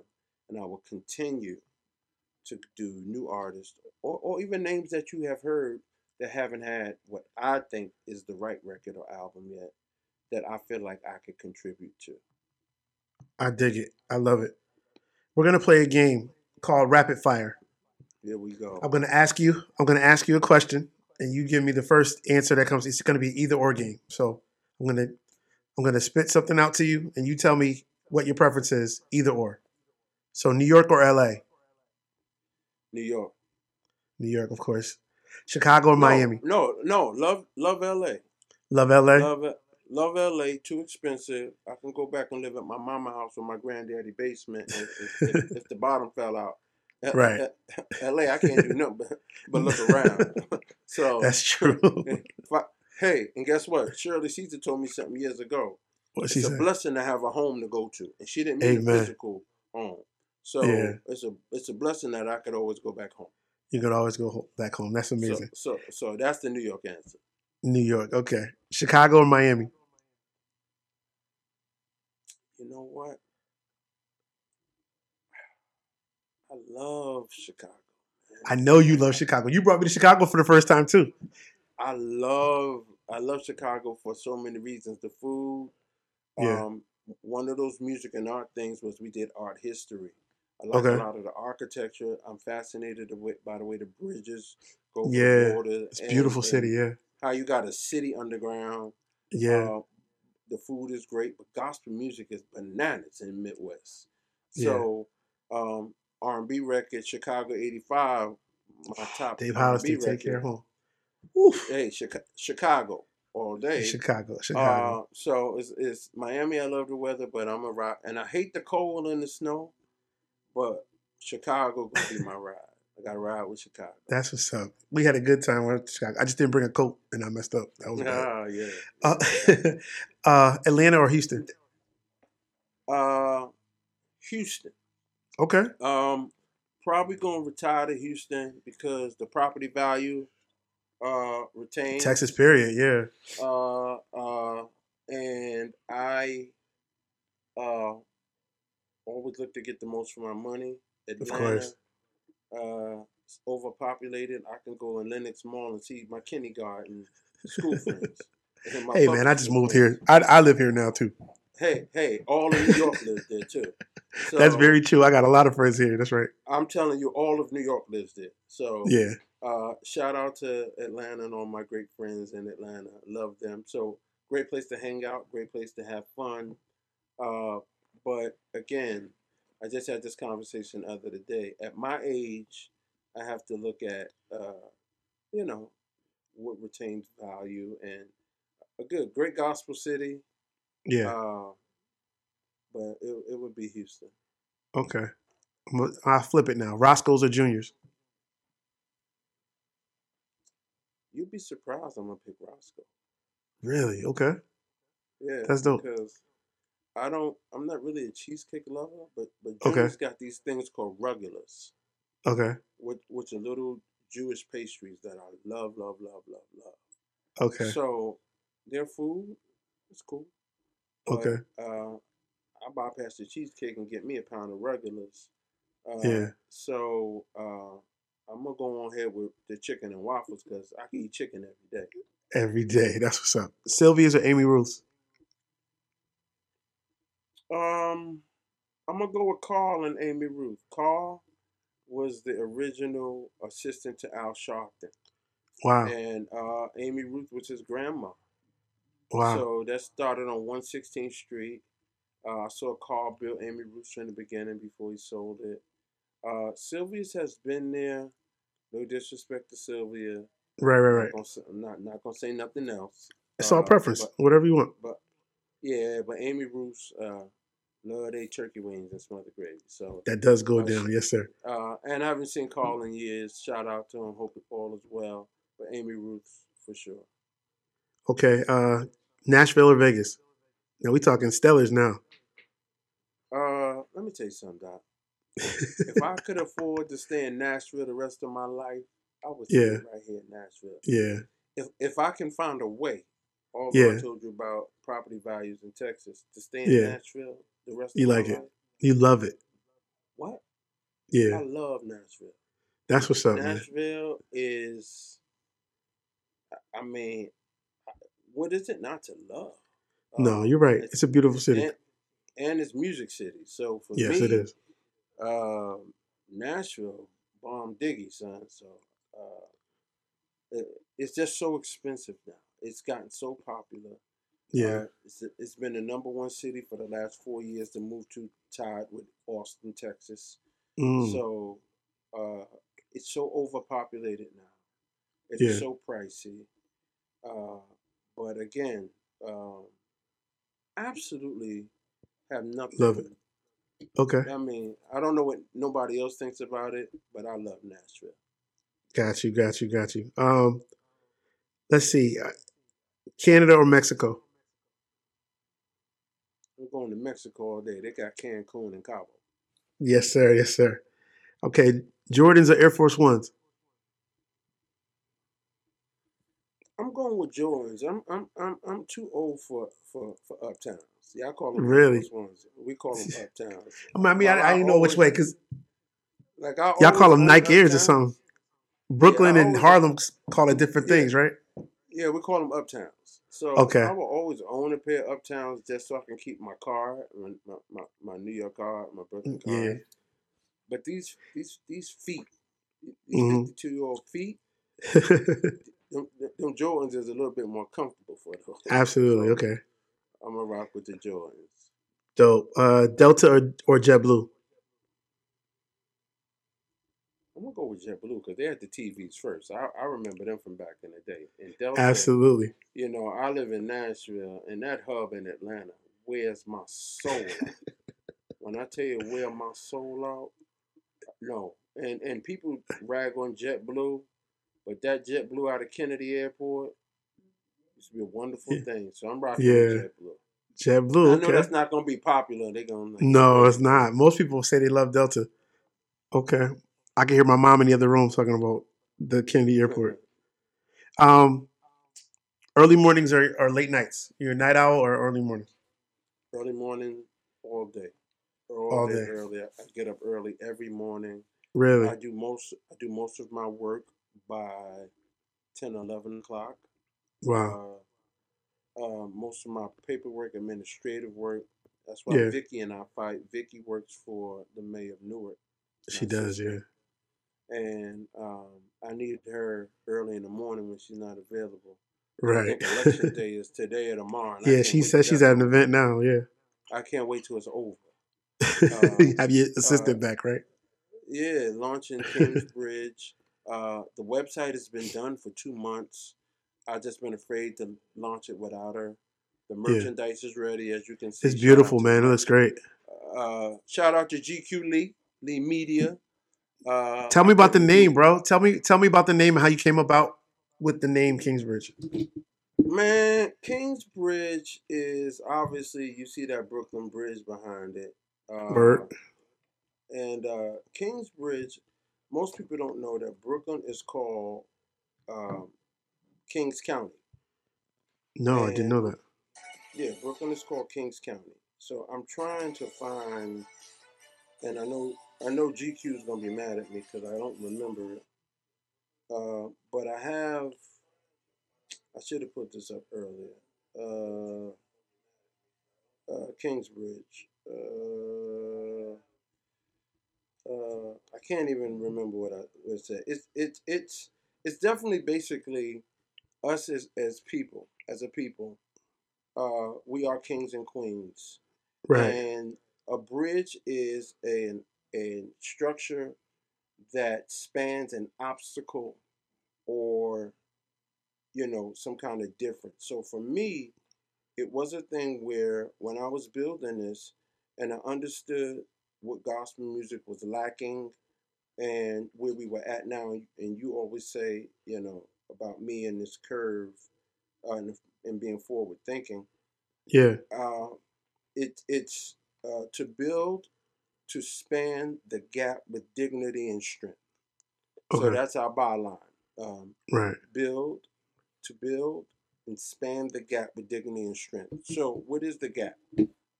Again, the independent artists, the artists that when, haven't been heard, uh, the producers that haven't been heard, um, but to do it with, with the class that I've always done these things, Yeah. uh, and to do it in a way that that still looks a, no matter you're independent or or aspiring artist. So, um, not telling you I won't have some vets. Uh, Mm. It's enterprises because maybe it'd be some taste for R and B as well. Okay. Um, but but at the same time, the bridge is definitely representative of uh, spanning obstacles, uh, taking us to another place. Um, you know, forgetting those things that are behind us. So it just felt good with Brooklyn being Kings County, uh, the bridge being representative of of spanning obstacles. Um, and again, I just um, I just think there's more for us to do. So even if I go to work for a, a major uh, or a label again, I still would keep Kingsbridge, which is why I have a staff there. Um, Yeah. we have an outreach when it launches. So on Thanksgiving, Christmas, uh, we was still, and we've done this without having Kingsbridge. We've done this throughout the years. Yeah. doing toy toy drives and feeding the homeless. So That's we're amazing. partner in in New York. We're partnering in Nashville, and we're partnering in L.A. Um, shout out to Darren McAllister, what he does out there in L.A. Uh, Judy McAllister's husband. So Yes, sir. it it also for me is not just about the music. Uh, Kingsbridge Enterprises also uh, at GMWA. I was doing event planning, so I will be doing event planning still. Shout out to Kevin Richardson, my partner with that. So uh, still doing event planning. So when the site launches, you'll see event planning. You'll see management. I talked about Zeke. I also have Yeah. some vet, veteran artists that I'm managing. Uh, not gonna mention them now. Um, so it's a multifaceted company with management, outreach, music, uh, merch, and again, it, it really is trying to just uh, build kingdom. Uh, but there's a portion of my heart that has to give back. Yeah. So the food drives, the toy drives, um, and the partnering with um, food banks and missions um, Mhm. is a you know my mother was a giver in the same fashion. So um, it's it's it's a bigger part of Kingsbridge than uh, people would think, Right. but um, the outreach portion is, is very much my heart. The music and the management is, is what we do. But, Yeah, uh, music and ministry. That's amazing. That's that's really great to have those two areas come together where you can bless other people and, and bless their souls and then bless them in their real life situation. And as kings, and, and even though I say kings, I mean queens as well. We have Absolutely. to bridge the gap. We have to give back. And bridging the gap doesn't always mean music. right. You know, we always like to uh, put bridging the gap just into music, but it, it means other things. And as much as people think, oh, James is hard, and James is Brooklyn, and James is this, I do have a heart for ministry. That's amazing. And I, thank you for sharing that and being transparent because people do see your exterior, right? They don't get to know you because you're a protected person. You don't you share what you want to share. And so thank you for taking the time tonight to to show us another side of you, you know, to show us the lighter side that you you are relatable. A lot of things that you've experienced, I'm sure other people can tap into and say that happened to me too, or I, I had that type of, or I didn't know that about him, you know, like, so thank you for, you know, I was talking to Vicky earlier today. She's like, James does not do this. She was like, so be, so be honored. yeah, so she, she said he does not do this. So consider yourself honored that he he's doing it. So I'm super Well, grateful to you, man. I mean, I, I'm I'm happy to do it, but we've had a hundred requests, and this is the only one we've taken d- during this two and a half years of COVID. Yeah. Um, I just I just don't feel compelled all the time to to sit and talk and tell everything. But um, launching the launching the company, and uh, I love you. I love Yeah. our history. I love what we built. I love what JJ's doing right now. Yeah. I love that Eric was able to get a number one. Absolutely. Cage. Congratulations, Eric. Yeah, it, it's it's it's family. Yes, it is. So I couldn't tell you no. It, it, it Thank really you. would have been. It, it would have been. I, I just couldn't tell you no.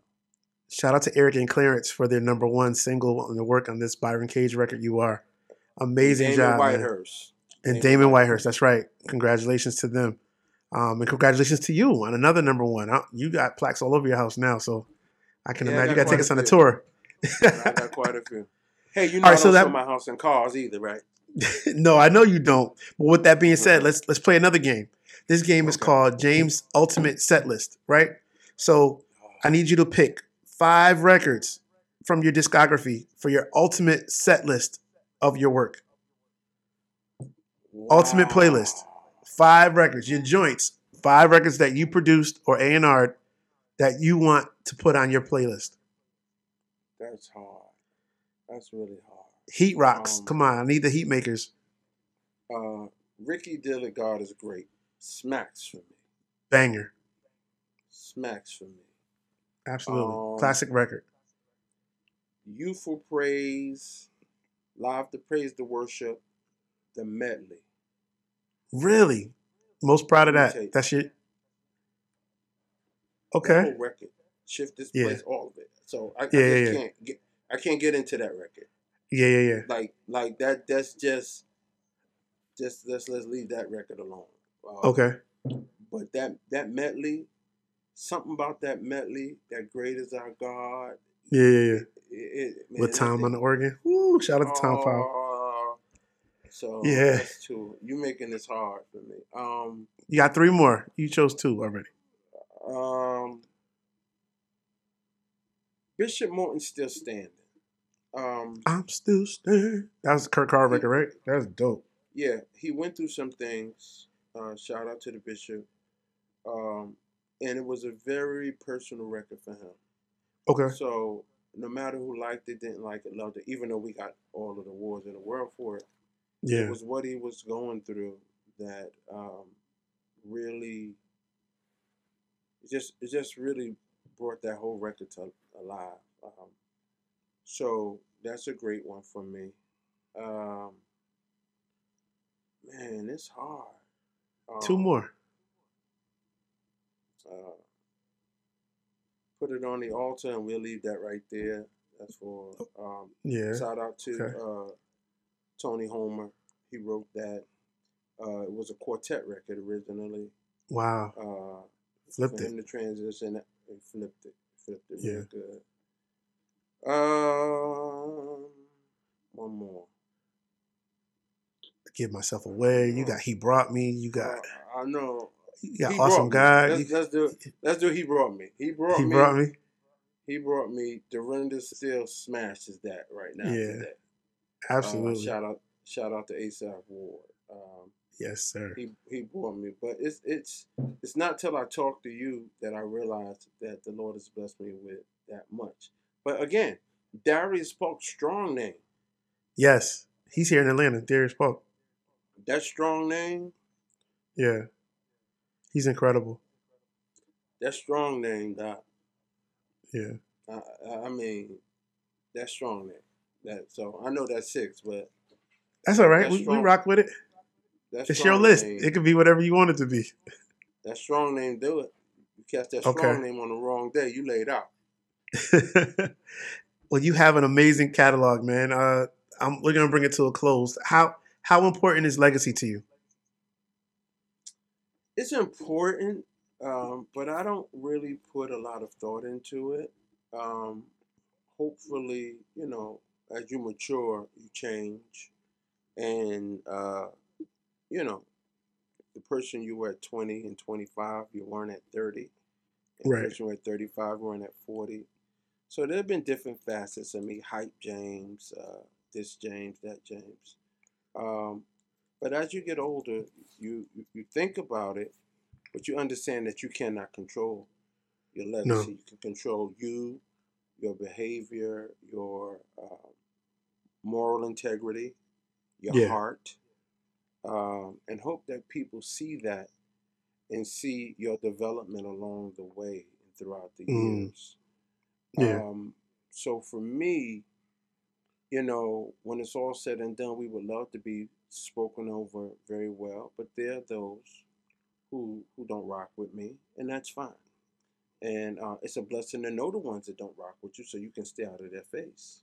Right, right, You right. know, uh, I'm a believer in that. So that I still have some hard lines. If I know you don't rock with me, Yeah, I don't. I don't rock. You know, I love you with the love of the Lord, of course. uh, but I just stay quiet and get in the corner. Uh, but in terms of legacy, I want my kids to be proud. I would ultimately Absolutely. want my grandkids to be proud.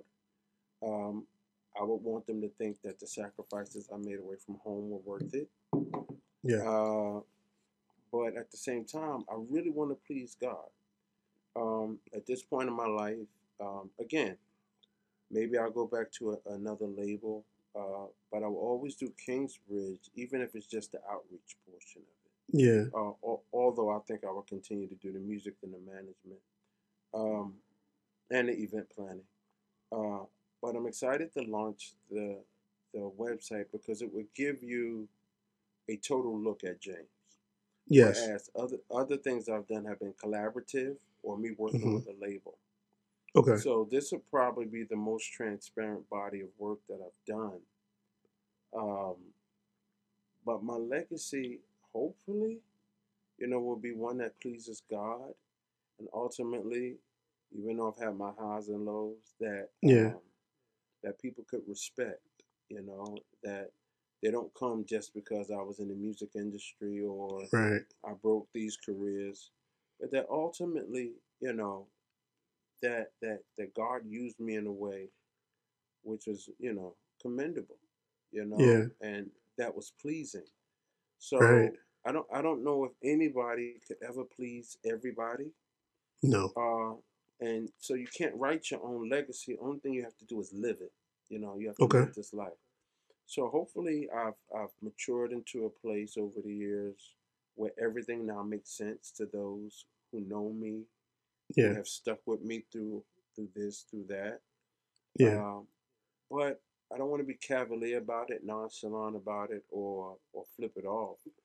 But um, I want God to be pleased, and after that, what can you do, Chip? No, nothing. know, That's the goal, right? know, I mean, heaven is the goal, and living for Him is the goal. So I totally it respect that. Yeah. It is. It is. But um, you know, again, I thank God for the camp I have. I thank God for the team I have. Um, they work with me a lot of times without getting a dime, Yeah. um, just to help me build, and um, that's worth more than anything. So uh, again, you know, I, can't ask for anything more at this point in my life, How important is that loyalty? How how important is that loyalty to you? It's it's extremely important to me. Yeah. Um, and everybody in my camp is loyal. Um, Yeah. they're very trustworthy, and nobody in my camp is new. Mm. Um, nobody's new, unfortunately. Um, I don't really, you know, I hate to say I got trust issues, but hey, everybody has something. So I've been, you, I've you been, know I've, you you I, can discern, right? hey, I've been through some things in the Yeah. music industry. So Absolutely. uh, some th- some things I'll never go through again. hmm So for me, it is about knowing who is around you, uh, understanding what their motives are, ultimately, and are they on the same page with you? Are they going the same Yeah. way with you? You know. Right. So again, everybody in my on my team right now is pretty solid.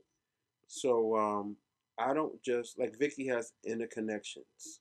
You know, Yes. her her her her woman's empowerment thing. Dave has a committee music group. You hmm know, so everybody in my camp, they they do me. You know, in terms of the company and what we're building together. But I'm also pushing them. You know, I'm always on Vi- Vicky about let's do more with interconnections. Let's promote that. I'm always on Dave about Right. let's let's get out here. Let's do more. So again, um, very proud of my music coming out, Chip, Yeah. on the first, Let's do it. the next Monday. Shout it out. what was going to radio, and then on this Friday, I think Friday is the sixth. I'm not looking at the calendar. It would be uploaded. I believe. So what's the artist name? What's the artist name and what's the name of? Oh, okay. Oh, you're just gonna drop it. Okay. I'm I'm not doing none of that. I've been there Okay. before, done that. Uh, we going hard. We On the first. the right way uh, at radio. Shout out to Vaughn Alvarez. Um, again, my little nephew. Uh, he's he's he's invaluable. So hmm again, uh, I was you know gave him his first job, moving him from DC to Nashville. Now he's in Atlanta. and He's rocking it. Uh, Nice. so again, uh, the people I'm rocking with, I've been rocking with for a minute. But it Right. is an 18. It's an 18.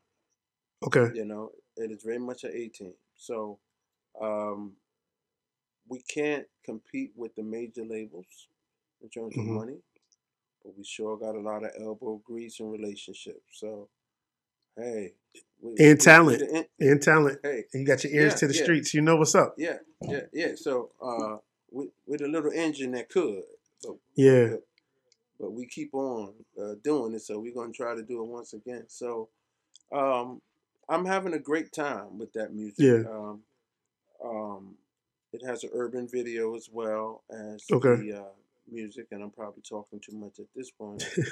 Um, but uh, we're gonna drop it and see what does saith the Lord. Okay, May first, new release from Kingsbridge Records or Kingsbridge is it music group or Enterprises? Which one? How do you how do you say it?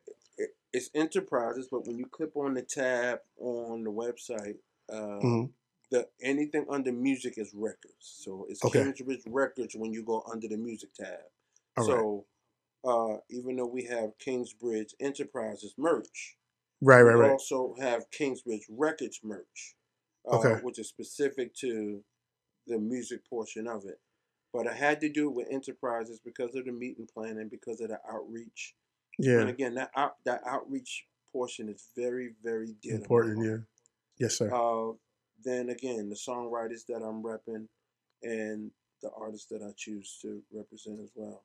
So um, we're gonna keep on going in Jesus' name, man, and I thank God. Well, let let us know where we can find you on social media. You have your socials ready? Uh, the socials are ready. KingsbridgeENT.com. So Okay, because the website. website is not is not launched yet, it will be Okay, launched on the first. You can do info at Kingsbridge. So because okay, it's set up, you can still email us info at Kingsbridge. Uh, on on uh, on Facebook is Kingsbridge Entertainment or okay. Kingsbridge ENT. Yes. On on uh, IG, hmm it's Kingsbridge Entertainment or Kingsbridge ENT as well. Okay. Perfect. Um, my, my personal is James D. Robinson Jr. I'm about 30 people away from closing out my Facebook page, and I'm going to do a page two. I've been getting some D, some DMs that are just not of, of my liking. So Pray for my going Facebook do. page. Yeah. I'm not going to do a number two No, you don't need that. page. I'm not. Everybody gonna go to Kingsbridge after I Yeah. close this page out. Um, and um, that's that's where you can find me. Uh, I'm on Awesome. Uh, Flavor for you too. Okay. Uh, is my Twitter. So that's it. Well, So again, pray for me. Pray for Kingsbridge. yeah, Um, I I'll pray for you. Um, I appreciate what you're doing. Um, it's nice to see one of one of the camp progressing. yeah, absolutely. Um, you know, again, love you. Um, shout out to the wife. Absolutely. Um, Thank you, and and all, all of us have just been blessed. You know, Yeah. the Lord has has matured us up, grew us up, and hopefully the rest of our lives will be pleasing to the Lord. We'll enjoy it. That is the goal. Thank you so much for being transparent. Thank you so much for doing this. Thank you for honoring. I honor you for our, for giving me the opportunity to to sp- sit down with you in this in this place that nobody else has done before. So I don't take it for granted, man. You were influential in my life. You changed a lot of things for me. You gave me a platform at a young age that has that I'm still reaping the benefits from now. And I pray that you have the same success with Kingsbridge that you've done because you have the, the golden hand. Anything you Well, I, touch with the Lord's I help definitely yeah. you know su- succeed. So I pray that that that you continue to have that that that uh, favor on your life, man. I want to shout out to, to E1 Nashville, uh, MNRK. Shout out to Malaco um, for giving me the opportunity to make a lot of those hits over there as well. Yeah. So uh, shout out to Phil White for even Yes. bringing me over to uh, Light Records originally. So Yeah. um, right now I'm at a real peaceful place in my life where, um, you know, got a lot of love for everybody. So um, Okay. want everybody to succeed and I want to build kingdom. So thank you and I appreciate this opportunity. So I stole this next question, this last question from uh, all the Smoke podcast with uh, Matt Barnes and those guys, right? So they say at the, the close of the interview, they say, "Who would you like me to interview next?" But you have to connect me with that person. So who do you want me to sit down with? But you got to be the plug. You got to help me find. You got to introduce me to that person Oh man. if I don't know them already. Who would I like you to sit down with next? Uh, hmm. Man, you be throwing me loops, man. Uh, what I like you to say? Uh, I mean, I got a whole ton of people. Uh, Ricky would be good. He's celebrating his big anniversary on July seventeenth. Wow. Um, I'm ha- I'm having uh, my birthday brunch, and then he's having his uh, his thing, and uh, he just put a save the date up today. Uh, Zeke Listenby would be a very good. Uh, Zeke and Dave together would be phenomenal. You that would Okay. blow my mind. Yeah. Uh, All right. Uh, those because Zeke has just moved to Atlanta at a Okay. church, uh, and he's also just released a CCM record for one of the churches. Um, Oh, nice. So I believe uh, Zeke got next. Uh, Okay. In, in, in that in that era, um, I don't know. So many people I believe in. Anisha has a new project uh, coming. Love Nay. Yeah. Uh, as you see, you know, again, I love everybody, but if there's anybody I could help you connect with, you know, I would love to do it. But That's dope. uh, if I had to pick one person, I would say the choir master. The choir master. Okay. Uh, the choir master got a lot of knowledge, And a lot of stories. A a lot, lot of of stories. stories. But Yeah. he's he's he's gotten older, Uh-huh. and to to to see or hear where he's at at this point in his life would be dope. Stephanie Andre as well. Oh wow. Stephanie Andre has Red Lines and Media, uh, and she does Maranda Curtis and Rich Tolbert. I think Stephanie Andre would be dope for you. She would be okay. She and she has Tina Campbell. She she was uh, influential with the CeCe record. Yeah. Uh, Stephanie Andre Wilkerson. That's that Okay. would be my that would be my my Stephanie Andrew Wilkerson. I'll take it, man. You got to introduce me some way, somehow, okay? I will. She's dope. I think I think that that would work for you. Okay, bro. Thank you so much for your time, man. It was a random Wednesday night, but we made it happen. Thank you for being so patient and understanding. This is this concludes episode three of the In the Pocket podcast with Chip G. Um, I'm grateful to my friend Mr. James Robinson for taking time out of his busy schedule to be with us tonight. Um, these uh, recordings and audio will be available on Apple Podcasts, Spotify, and uh, also iHeartRadio, as well as YouTube and Facebook as well. Um, thank you for your time, everyone. Thank you for your sacrifice and coming out and chilling with us. I hope you learned something. I hope we got to um, see Mr. Robinson in, in a new light. He uh, he was very transparent tonight, and he gave of himself so that we could learn and, and, and meet them as in a different light. So thank you all for coming. I'd like to shout out some other podcasts that uh, my fellow podcasters. Uh, Hello Beautiful People podcast with my boy V George Smith. Also Day Talk at Night with Robbie Day was featuring Simone Moan. Also uh, Musically Hitch podcast with Mr. Zach Reynolds and his wife. Um, and a new friend, the Convergence podcast with Andre Barracks. Uh, shout out to those guys. Go check those podcasts out. They produce uh, great content weekly. So um, we're all out here to help each other. And so we're, we're out here to help you find your groove, find your niche, and stay in the pocket. Thank you all. Our next show will be April 28th. And I have an amazing, amazing guest coming, Mr. Little John Roberts of Atlanta, Georgia, by way of Philadelphia, will be my next guest, the drum legend and adjunct professor for the, the Berklee College of Music in Massachusetts. This man has played for Janet Jackson, Michael Jackson, Stevie Wonder, you name it. He's played for Prince. He is a goat. And we will talk to him about some stories he has in the industry. So you don't want to miss that. Uh, next week, next Thursday. So eight days from now, we'll be right back at it. Thank you for your time and your patience. I love you all and continue to check out the YouTube page, subscribe, share, and follow. And uh, we'll see you next week.